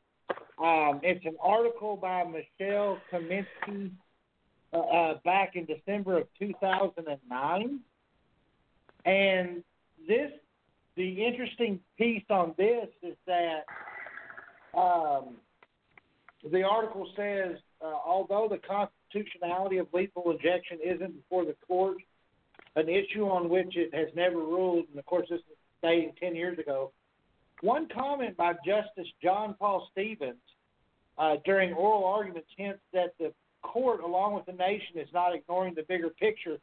And I wanted your comment on, on what Justice Stevens told, uh, said to an attorney arguing on behalf of the state, is that your procedure would be prohibited if applied to cats and dogs. What case was that in? Let's see. This is uh, when the Supreme Court agreed to hear Florida death row inmate Clarence Hill's plea in Hill versus McDonough. McDonough. Okay. McDonough. That, that, just an interesting from that justice, and it, it, and it was a perspective that I guess I've never really looked at, and, and but it does seem to make some sense to me. Is that uh, just like this article says, the um, Jamie Fellner, who is the U.S. Program Director at the Human Rights Watch and co-author of its recent report entitled "So Long as They Die: Lethal Injections in the United States," which finds that prisoners may have experienced excruciating pain during their executions, the U.S. takes more care of killing dogs than people. Is what Fellner said, not the justice. But the justice did talk about uh, that this procedure would be prohibited if applied to cats and dogs. So uh, I just wanted your opinion on that because that's and, and Michael, I, that's something I, that's a, a a whole new outlook on it that I had never even thought of before. Well, I think that um, this was in 2009, and I, I found a CNN article. Um, I don't know what Justice Stevens based his statement on. Uh, first, Well, I'm going to say um, um, I've here- heard here- that here- before, but I don't know in Florida. It is it based on Florida well, saying you according to the article that I was going through, it says why the references to animals. Because when a con- and it says when a condemned inmate is given the final painful dose of the three drug concoction, no one checks to make sure he is in a level of deep unconsciousness first. However, if your pet is being put down, American Veterinarian Medical Association guidelines require this precaution. It is inhumane to do so otherwise. Well, that is actually not necessarily true because we were talking about um Wood uh in Jeffrey Wood's case, I mean the the logs are available online. He was in Arizona, took him 2 hours to to die after the drugs were administered. Um but there was a medical person who throughout the course of those to- two hours confirmed that he was unconscious. Um, I think there's a there is a tendency for some to portray it as somebody looking and saying, "Oh, his eyes are closed; he must be unconscious." But I don't know that that is actually the limit of what they're doing. In Arizona, it certainly wasn't. because they were doing using the Glasgow coma scale, where you you know you ask you tell the patient to open their eyes. You tell them if they don't respond to voice, you have painful stimuli, and tell them to open their eyes. And if they still don't respond, they're unconscious.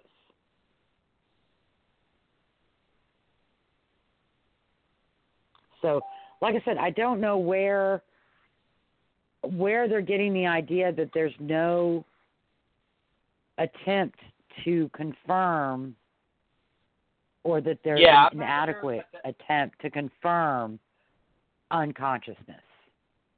I'm not sure about that either because every execution involving lethal injection I've, uh, you know, followed has always included a consciousness check. So I'm not, I'm not sure about that. Maybe it's changed in the intervening ten years since that case, but definitely, you know, I know at least now there is a consciousness check. Right. And there is, you know, there there are um, there are monitors and leads, and some states may at some point implement those.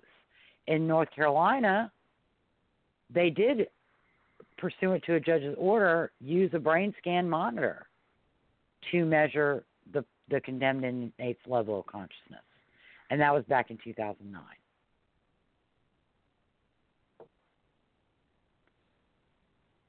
So, you know, and I, I've been present when pets were were put down,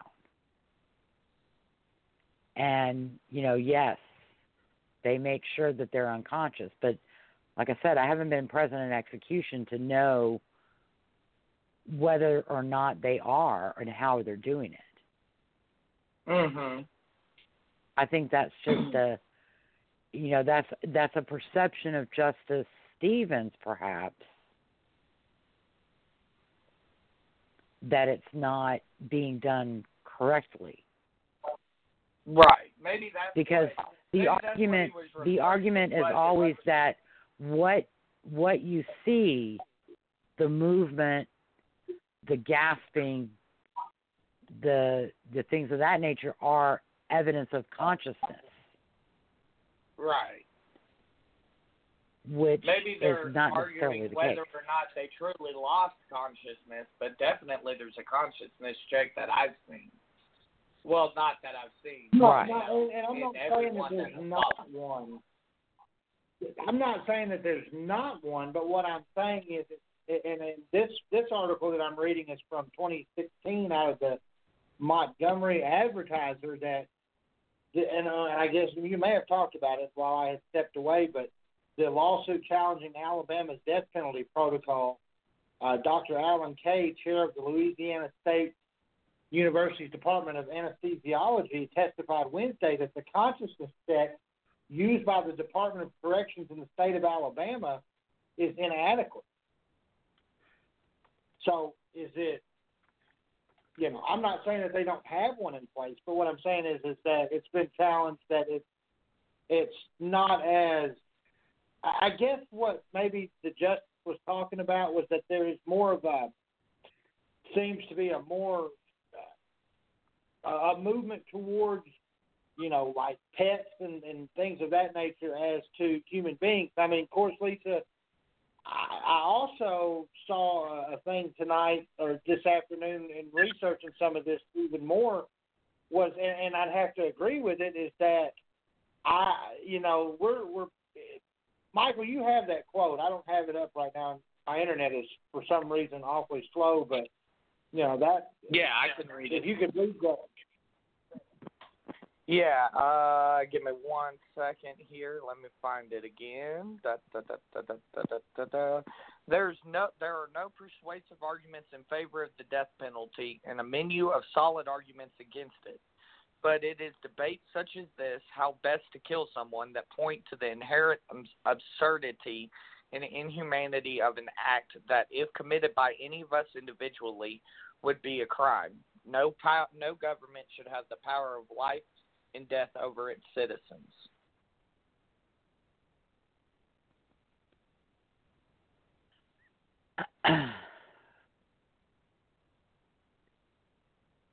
I was just reading that other article. Um, you know, again, that's the debate on whether the death penalty is good or bad.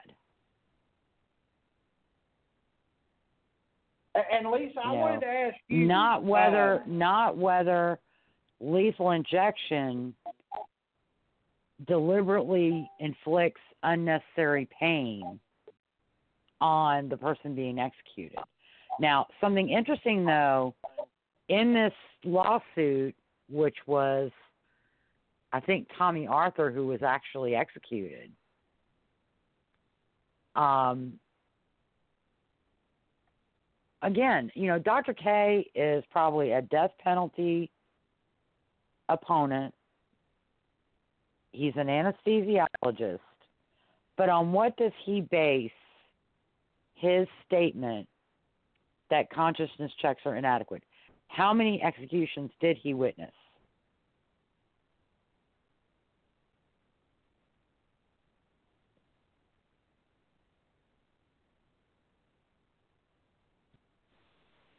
Yeah, I mean, It's not his firsthand knowledge.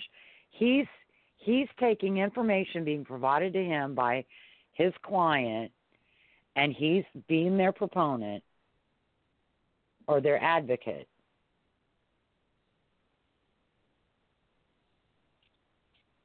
And, you know, he's saying what needs to be said in an effort to say, well, even if the drugs work, they still might feel something.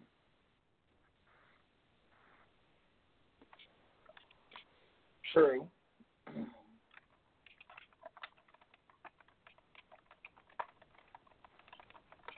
L- Uh, Lisa, I'm and I I'm looking. I'm looking at the rest of the article.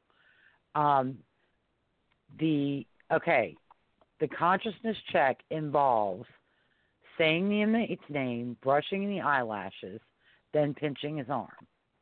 They need to add pulling the eyelid up and touching the eyeball. Because if if you're not unconscious when you see that finger coming, your head's going to move. Um, and he just says that's that's inadequate uh, based off testimony he's read that the officers aren't trained to do so. Well, I mean, you know, they're they're not trained. What what type of medical training?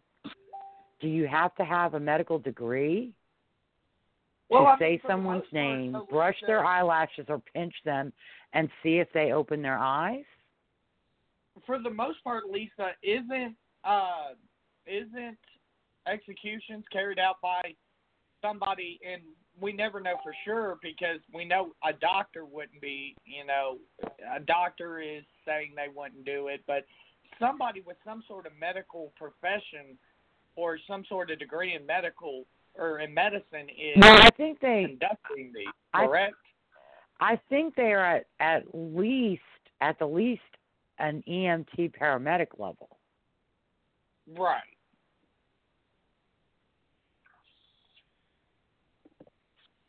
Obviously, I know, I'm pretty sure for a fact that it's not a doctor and it's not a nurse, but I think pretty much anything underneath that is fair game that Correct. they could be involved. Correct. Um. So uh, you know, like I said, I, I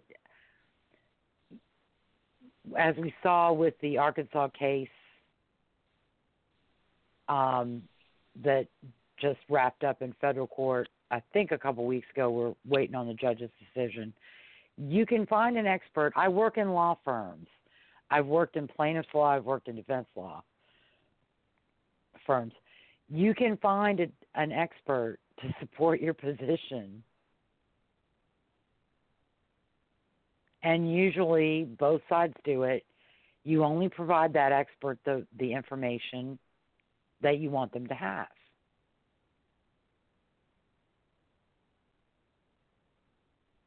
Now, some experts will call you on that and say, I need everything.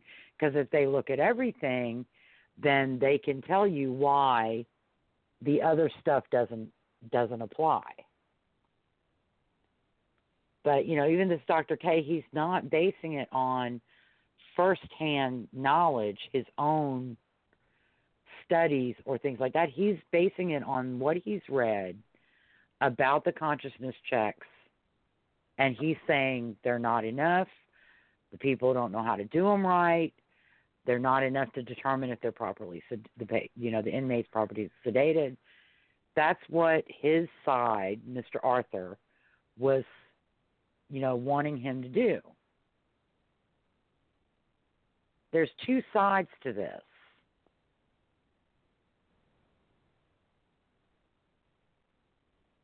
And as I said, you know, I, unfortunately for Arthur, he was not successful.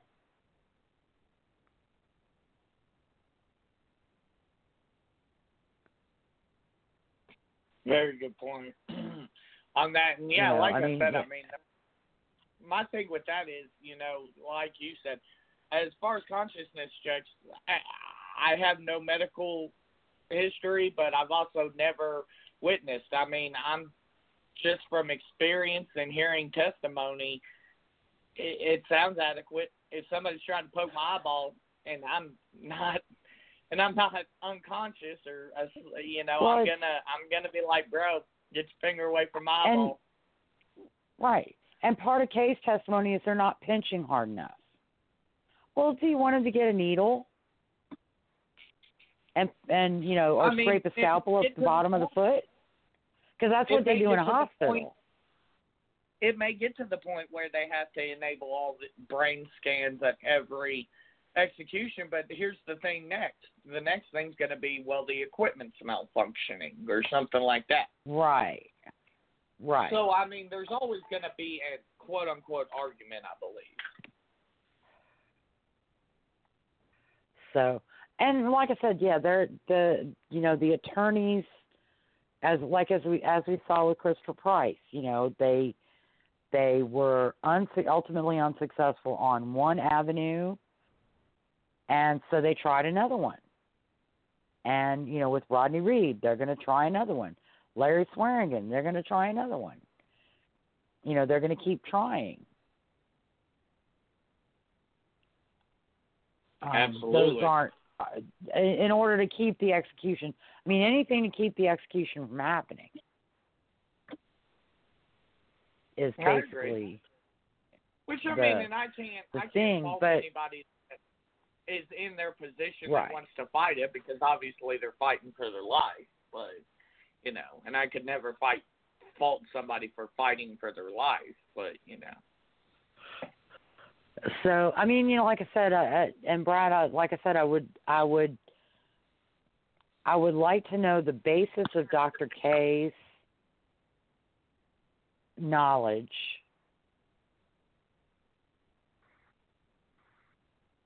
And also, again, you know, with Justice Stevens, what is he basing his statement on?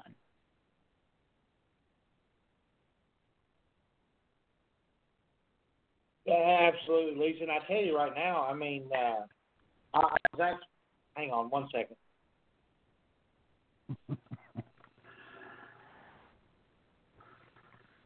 Oh my goodness, I am so sorry. Um, I'm actually looking at his LSU page um, with a phone number and an email address. Um, he's got a bachelor's of science in biology, psychology, MD, and no, I'm not. pharmacology. Brad, No, I'm not. no, Brad, I'm not questioning. I'm gonna get this guy on and actually talk to I'm not questioning his credentials. No, no, I understand what you're asking. I was just kind of looking through that, reading it in my head for some reason. Um, but no, I would actually like to talk to the guy and and kind of get his perspective on all of it if he was free to do that at some point. You know, I don't know. And you know, I would. I would say, you know, his his perspective is going to remain pretty consistent. That there's a flaw in the process, and therefore it cannot be trusted, and therefore uh, the death penalty should be abolished. Well, no, I, I'm sure that's where he's going to to come from, but I mean, at least we would be able to assert or ascertain at least, you know, And where he got. where- you know. but trust me, if if he were on and I asked him how many executions have you witnessed in Alabama, his butt would get so far up on his shoulders, he would be pissed. Even though it's a valid question. You know, are you ba- is your opinion based on firsthand data that you have gathered or are you basing it on secondhand data that has been provided to you.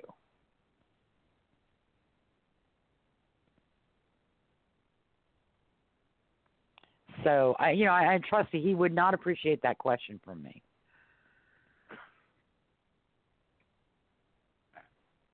Oh no, I'm sure he wouldn't. Um, and um you know because he would he would he would interpret that question as questioning his credibility, his professionalism, whatever. When really all I'm trying to do is determine have you been present? Have you observed these things for yourself? Or have you been told that ABCD happened? Well, now let me ask you this, Lisa. Um, as far as his expertise in in an anesthesiology, he obviously, you know, as an anesthesiologist and a director of it, you know, before you put myself or you or Michael uh, into a surgery for which there's going to be a lot of pain, maybe they have to, you know, obviously cut something.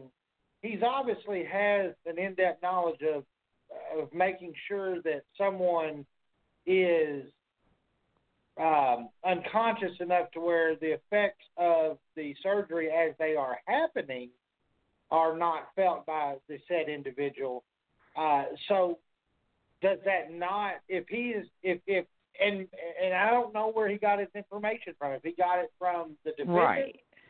or if he researched. Uh, you know, obviously, to me, there should be a. You should have to have some kind of detailed notes, and or maybe you know, I it doesn't. I don't know the protocol for lethal injection, but to me, it seems like, and I know you run the risk of of, of LiveLeak and things of that nature, but to me, do they film lethal injections for custodial records? That I do not know. Um, And I, and I and I don't know if they do or not. I just didn't know if he saw it or if he read I- the, the actual notes on the on what happened, I the minutes. I call would highly doubt it. Um, I, I would I would I would guess that every state does not film it. They don't allow it to be filmed. They're very careful about you know um, witnesses and making sure that nobody has any means of recording either audio or video.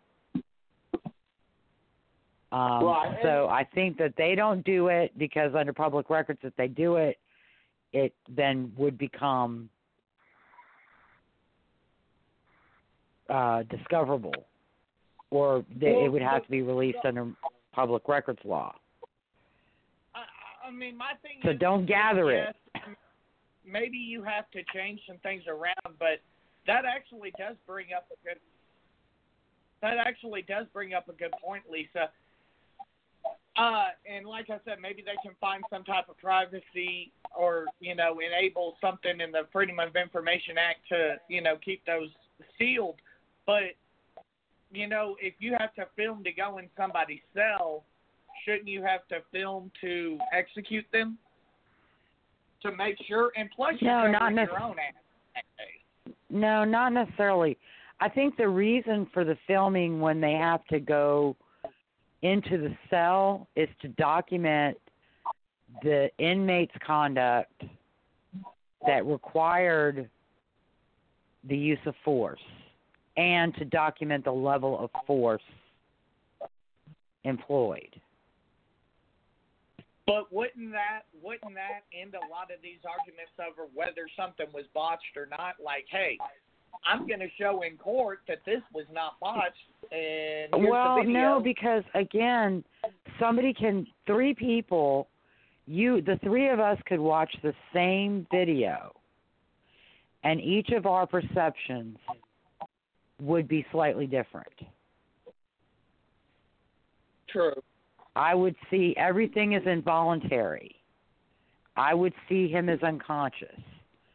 Brad might see him as conscious and suffering.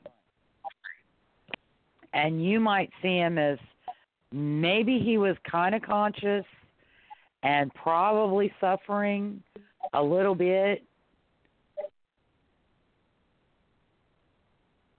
But, you know, I mean, our perceptions, just like as the witnesses at executions, you know, I, I think at Odell Lee, um, there were people who witnessed his execution and said he, you know, took forever to die and he suffered and it was horrible. And other witnesses said, you know, there was no suffering, there was no movement, there was no indication that he was conscious, you know, and it was fairly quick. Or one of the other, not it may, may not have been Lee. It may have been one of the other, one of the other, uh, uh, with uh, one of the other executions. Mhm. Or no, it was Ledell Lee. They reported his last words as something else, and the official report was no last words. Right. So, but you know, again, I don't know that they, and again, the privacy. It's a medical procedure. Bottom line, True. and generally, I mean, hospitals, even if it's your own procedure, they get very upset if you're trying to video something in a hospital.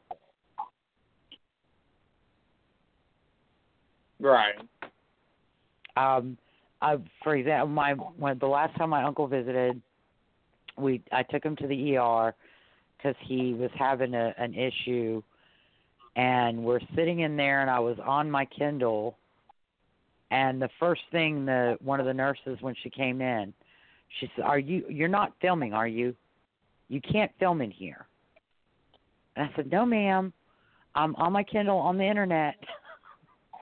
Right.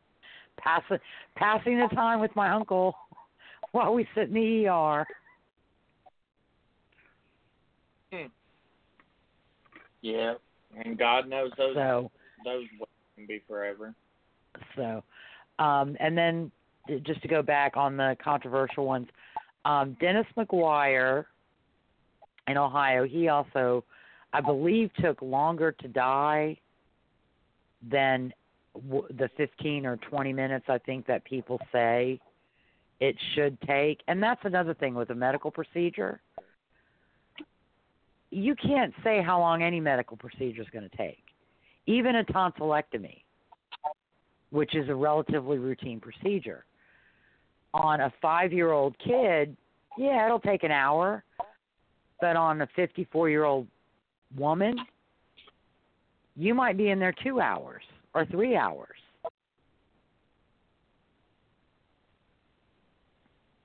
Um, you know, I, I mean, in medical procedures, it's kind of like a range, and you know, it's good if you can get it done in the low end of the range, but if it goes into the high end of the range, that doesn't mean there's anything wrong or that anybody's done anything wrong. Right. It just means that particular patient, that particular procedure is going to take longer than it would in other circumstances. So I think that's the first fallacy is that lethal injection takes 20 minutes to conclude or it takes 20 Mm. minutes or 15 minutes for the for the inmate to die. And, and I think that's the first fallacy because it is it's a medical procedure, and especially when you're talking about not protocols that don't use the paralytic and the potassium chloride.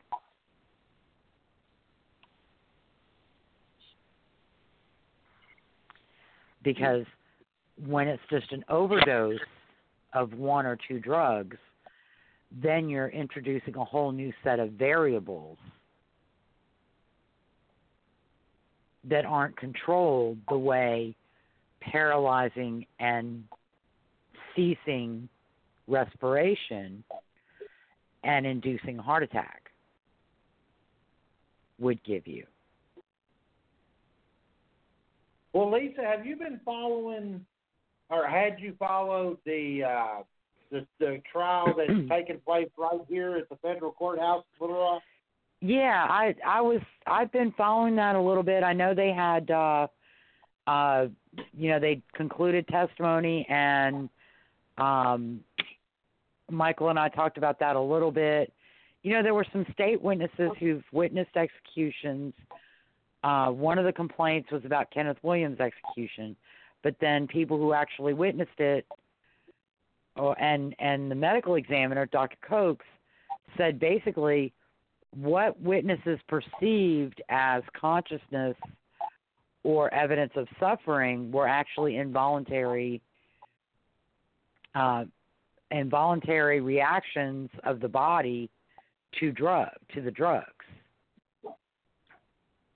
Well, I, I was just I was just reading this article that uh, was talking about it. This obviously was from back in April, but uh, reading some of the, the testimony given by Gail Van Norman,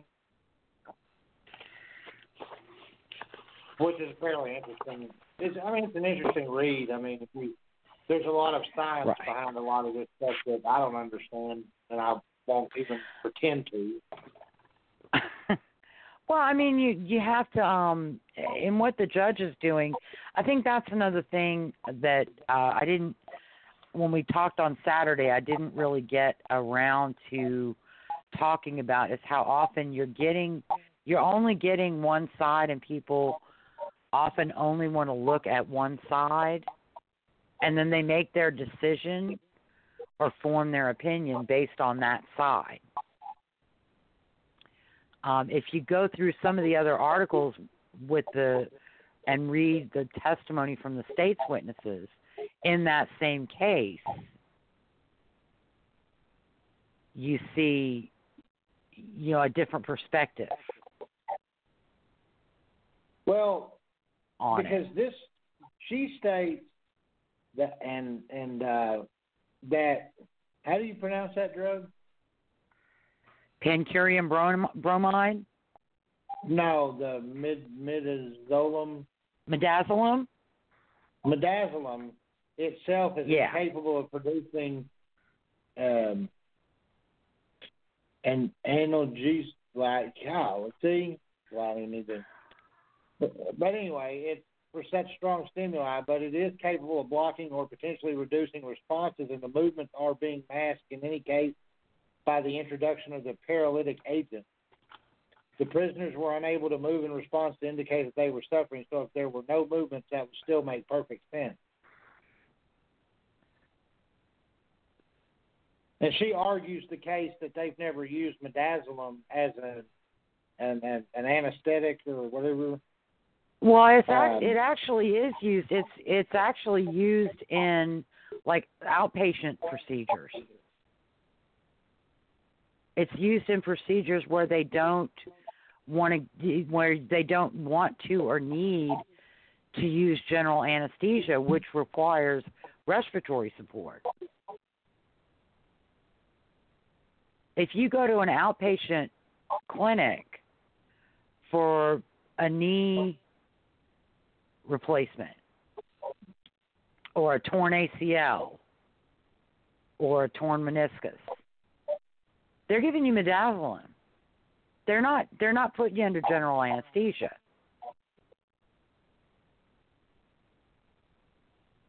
Yeah, I was just reading that that they use it before surgery or procedure where it helps to cause drowsiness, decrease anxiety, and to decrease your Correct. memory of the surgery. Correct. This medication may And and it's help with and it's enough it's enough for that.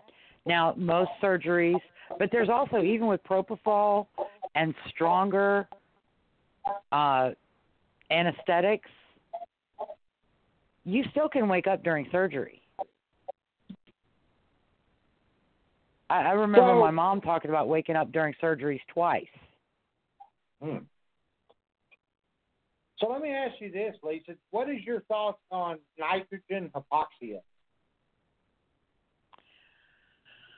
Um, well, I mean, I, I've had nitrous oxide at the dentist. It's Yeah, it's pretty, but I I- mean, somebody's gonna find somebody's gonna find something when they when they start using nit nitrate nitrous hypoxia or whatever they're gonna call it. Uh, you know, they're gonna find flaws with that.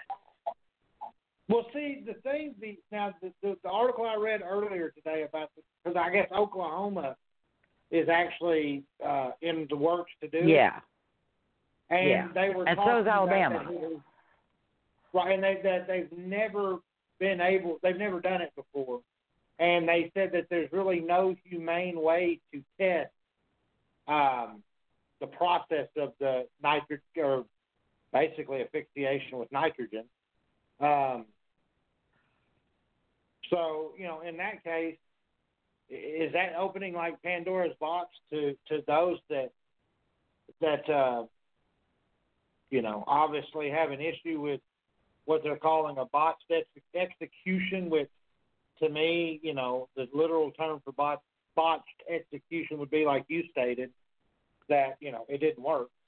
Um, but I don't, you know, and, and my whole theory on all of it is that I still believe to this day. Number one, I'll, you know, I, I don't, I don't agree with the death penalty because I don't think it's a deterrent for anything.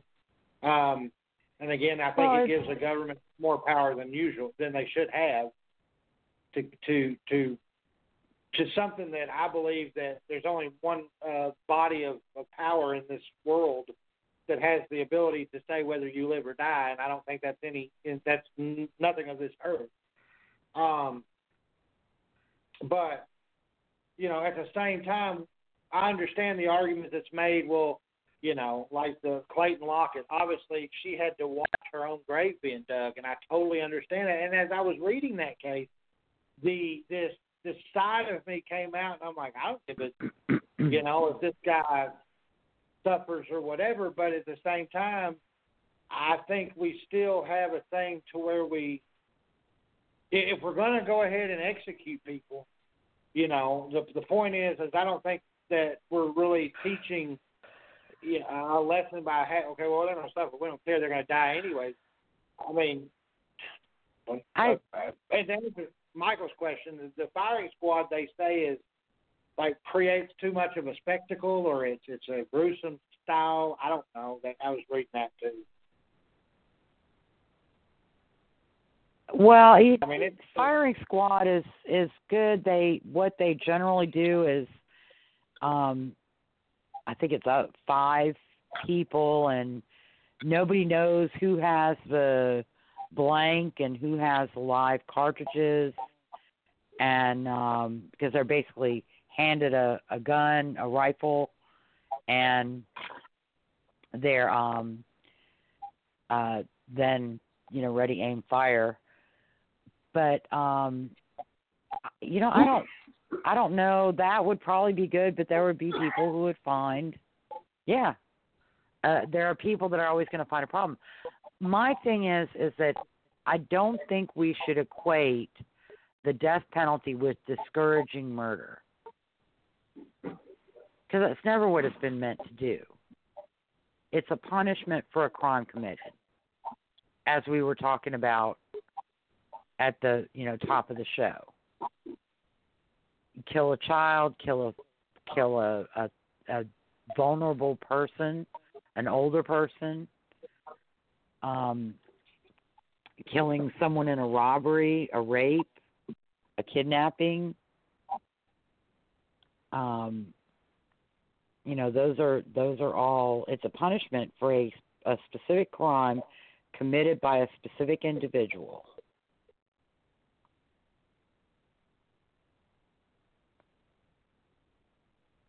and, and I can. I I don't that, think we should expect it to dis, dis, discourage someone else because human nature, we when we do wrong, we don't anticipate being caught, and we don't anticipate being held accountable for our actions.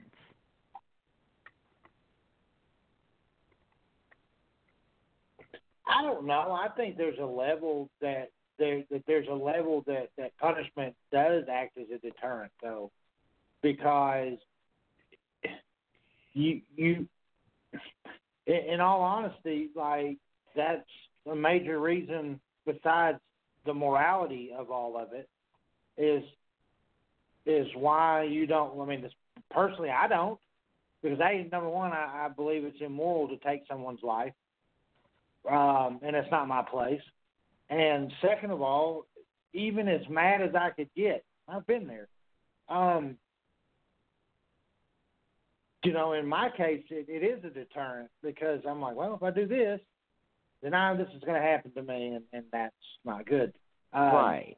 Prison prison's good enough for me, honestly, to to because because I like my freedom. I like the fact that I can go outside and vape, or I can take the dogs out, or I can go get on the boat, or you know, I have the ability to go to work and and all that.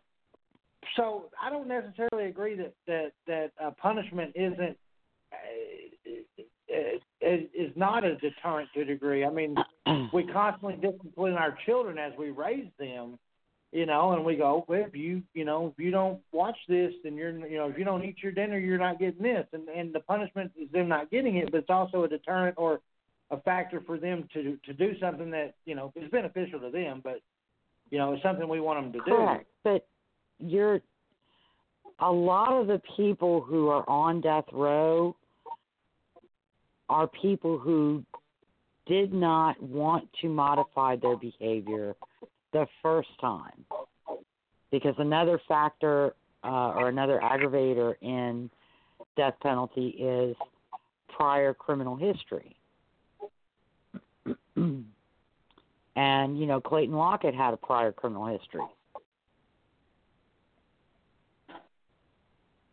Oh, I mean, and, So, and I understand. you- It's just, I people who know. I don't mean, who they go to prison and that's you know that that it's somebody else's fault i think that's the hard thing i think there are a lot of people who don't accept the consequences of their actions so it's always going to be someone else's fault their attorney the co-defendant the police the family of the victim all these other people are conspiring to put them in prison. Uh, but that's a topic for an another Oh, show. trust me, But, that's the topic. you know, a lot of these, A lot of the people we're talking about who have been executed had, uh, most of them had an opportunity to modify their behavior, to change their life, to do things differently, and they chose instead to remain on the same path that they were on. Now, And then they took a life or multiple lives for drugs or money or possessions or just because they couldn't have the relationship, so they killed her. And they killed her Well, father because they perceived her father as interfering in the relationship. Well, okay, Lisa, let me ask you this, because you're an expert on it as far as the legal system and all that goes. I never did understand uh, why it was that uh, that um, Damien Echols was sentenced to death and the other two were not. Well, that was an example of the three of the two juries treating each of the defendants differently. I think Miss Kelly's jury did not find him as culpable in the deaths of Steve and Chris as they found him in Michael's death.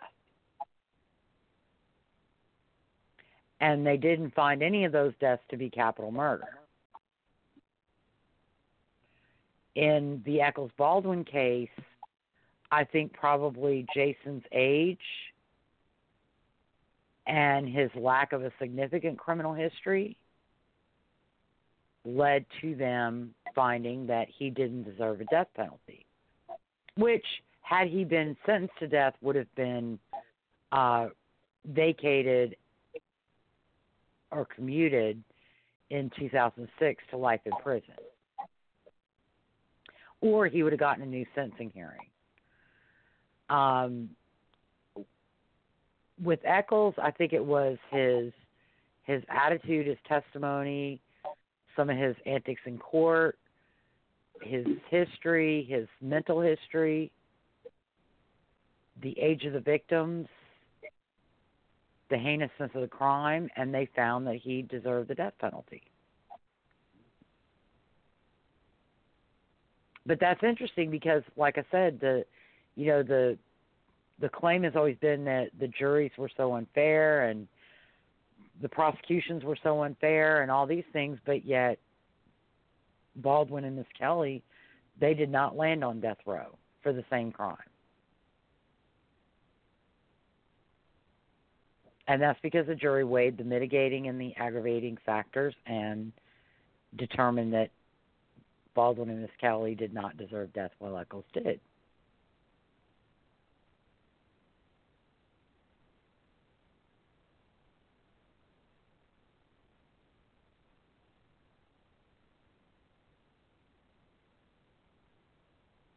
Are we still on?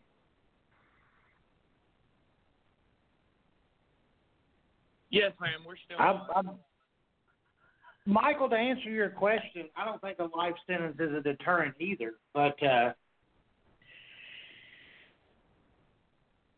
you know, I don't know. Um, and until they find some kind of like reform uh, in the in the prison system, I think that if you send someone to prison for a certain amount of years, that I don't think there's any chance of them getting rehabilitation. Uh, I understand that there are certain people that continue to go back to that lifestyle, and that's what they've always known or done or whatever. But uh, I don't think that prison's Well- a deterrent either. I just don't agree with the death penalty. Well, but prison, that's the, the, this is also the problem. People expect the institution to change the individual. The individual has to want to change. The only way change is ever going to happen is if the individual wants it and is willing to work at it. And that's also the problem. You can't expect prison to change somebody who does not think they're doing anything wrong and it, who thinks it's everyone else's fault that they are where they are. And that is, especially in the younger generations, becoming more and more common.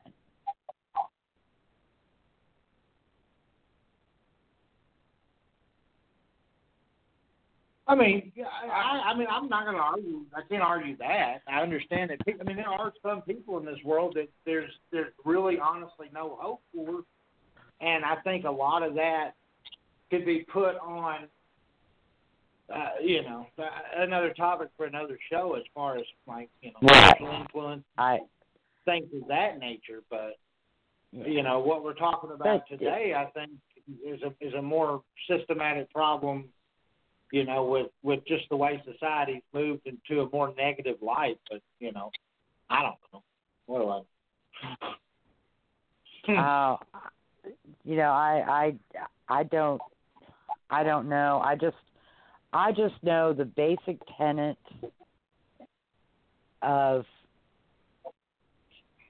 you know, God helps those who help themselves. If you are living a lifestyle that's landing you in jail, in court, and in prison, you have to want to change. And it it's not easy. It takes work. It's just like if you if you are an alcoholic and you don't want to live that life anymore, it's work to quit drinking and to maintain your sobriety.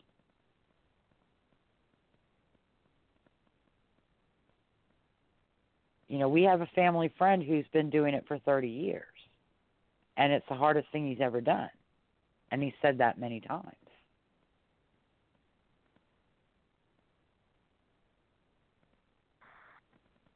Um, but you And, have know, to that- want it. And until where- you want it, until you recognize the problem, you're not going to change. A- And I think that's where if you do, you know, believe in a, if you do believe in a higher power, and, and that they, I mean, that's why we were all defined as having been given free will.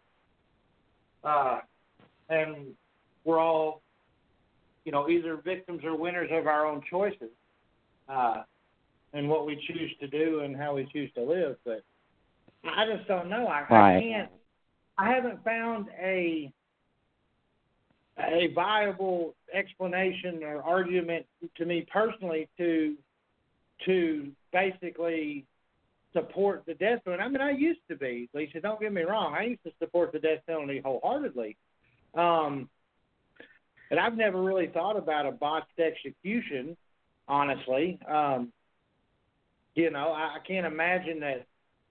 I mean, unless we start going Game of Thrones, and you know, going back to the old days and just breaking out the old double-edged sword and cutting heads off. Um, I don't think we'll ever find a humane way to actually put someone down because the act of killing in itself is inhumane. Right, but it's it's not done without due process the way it was in the uh Well, no, I mean, pro, I mean, you I know, mean, in the very first how one, if you what is the at it, average time the average time on death row even in Texas is about 15 years. And that includes state and federal post conviction. Uh look at, you know, Rodney Reed. He's been on death row 21 years. And he still got pending claims at the Texas Court of Criminal Appeals. So he's had due process and then some.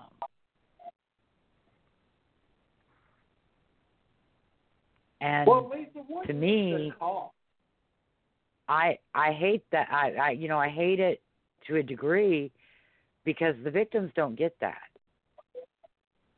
They get someone who served as jury, judge, and executioner.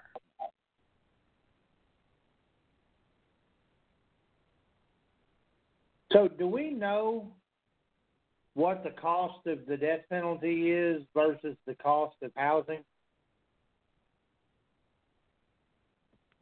Well, no, not.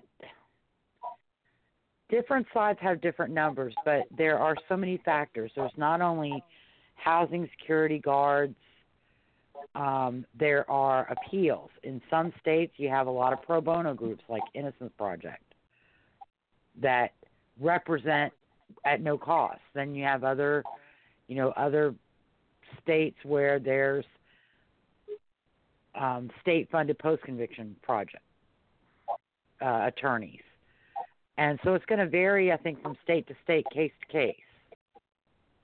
It's not a one-size-fits-all thing. Um, and I would think the cost of housing someone, whether it's for 20 years prior to execution or 40 years, are not going to be that different. But I've never seen anything non I've never seen an objective study that doesn't look at it from pro or con death penalty. I've seen, you know, anti-death penalty studies that say, "Oh yeah, life life in prison without parole is cheaper." Well, is it cheaper because there aren't endless appeals that are funded by the state because the convicted person is indigent but entitled to due process under the U.S. Constitution. Is that the difference?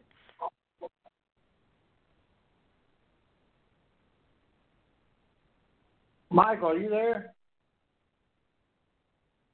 Yeah, I'm here. See, me and Michael were were talking uh Saturday.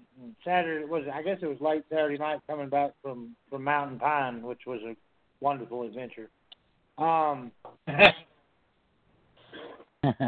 but we were talking. I mean, I just want your opinion, Lisa. Do you think that if we went to the bare minimum um, in in the prison system, uh, that it would make a difference as opposed to a death penalty?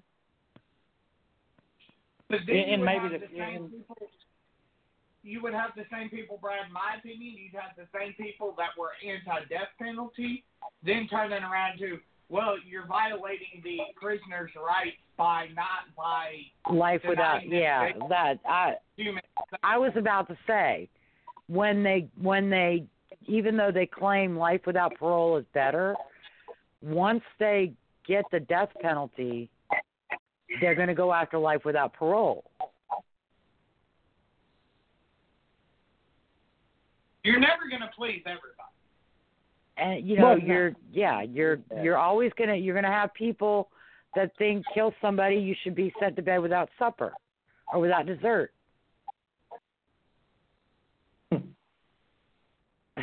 so, um I I just I, I think uh I think the states that have the death penalty, the citizens of that state have elected to have the death penalty.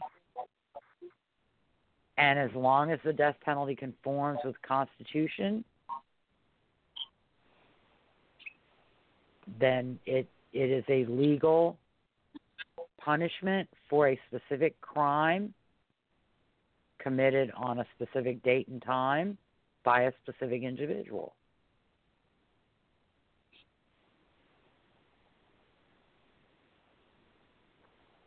No, I mean I, I totally get your you know, and, and you can't. You're not going to please everybody, obviously, and and there would be a, a movement towards you know the inhumane treatment of, of people in a cage, but um, I, I just I don't know. I uh, like I said, I, I've never once thought about the uh, the whole execution and the botching of an execution or. Um, of that nature. Uh, you, I just I don't know if there is a way to do it that would appease, you know, a, a majority of the people. Like, okay, they're done, Well, and they never again, you, you know, part of the part of the problem is that you're always going to have people who believe or perceive that it is causing unnecessary pain even in the absence of any evidence or proof of that.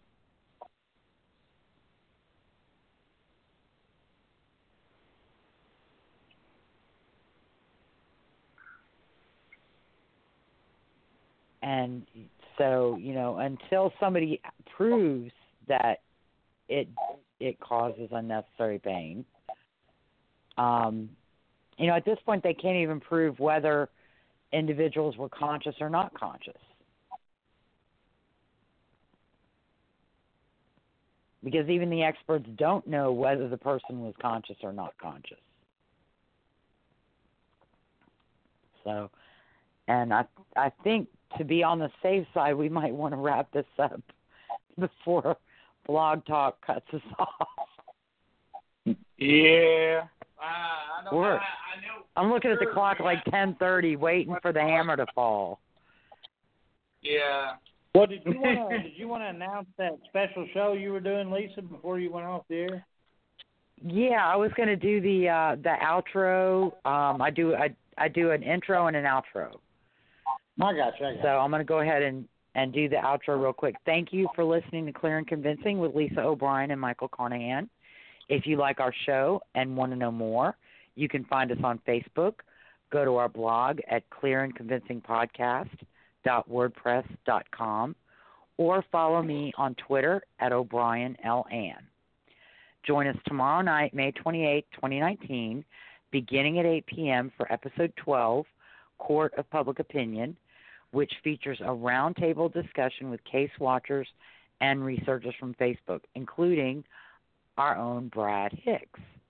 We'll discuss some of the claims made and tactics employed by advocates for individuals who've been convicted of murder, who've unsuccessfully challenged their convictions and or sentences in the court. Until um, we're also sorry about that.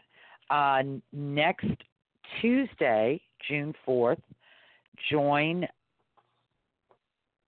me and Michael for our Belmont Stakes special. Uh, since my mind's going to be on horse racing, I'm just going to bite the bullet and do a horse racing show. We'll talk about the 151st Belmont Stakes, which is the one and a half mile test of champions to be run Saturday, June 8, 2019. We'll talk about the history of the track in Elmont, New York, the evolution of Triple Crown races and learn about the types of horse racing held at tracks across the United States. We'll also discuss the field of horses, their trainers and jockeys, post positions, and we'll make some predictions about the race. There may not be a Triple Crown title on the line this year, but as we've seen with the Kentucky Derby and Preakness Stakes, 2019 has still proved to be an exciting and memorable year in horse racing. And Brad, you are cordially invited to join us. It's going to be next Tuesday, not tomorrow, but the week after at 8 p.m.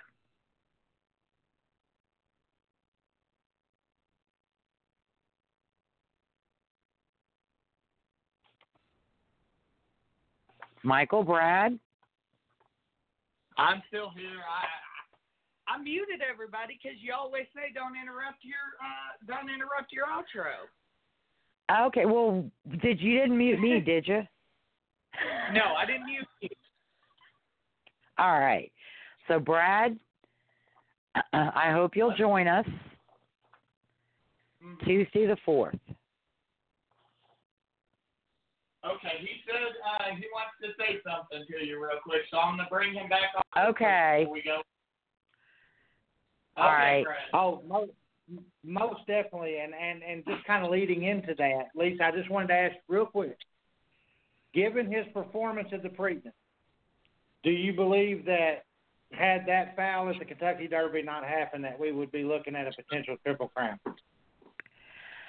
No, because in the Kentucky Derby, even without the maximum security debacle, War of Will was kind of trapped in traffic, and he probably would not have been able to finish first. Now, had maximum security not been running at all, we might be looking at a potential triple crown.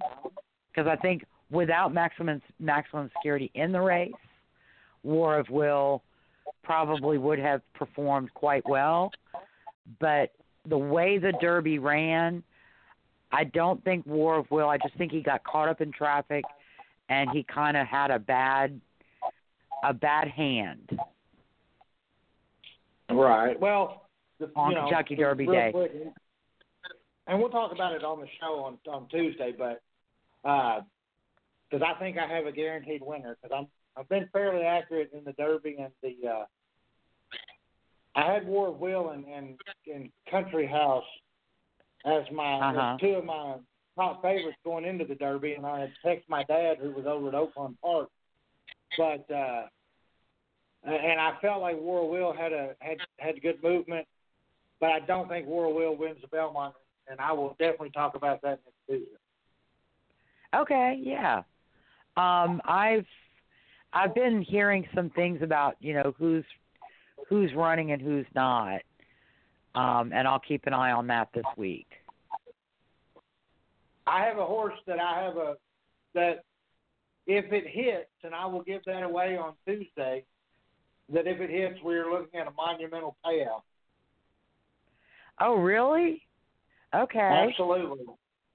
Well, as you know, I'm a degenerate gambler, and uh, uh, um, and and so this is this has always been my favorite time of the year. So I've actually Yeah. done a lot of studying on it, and uh, um, and I and I feel like I have a lock for the Belmont, but I'm not going to give it away. All right. All right. Well, we'll uh, we'll talk about that on June fourth. And until then, everybody have a everybody have a great week. Stay safe, and good night.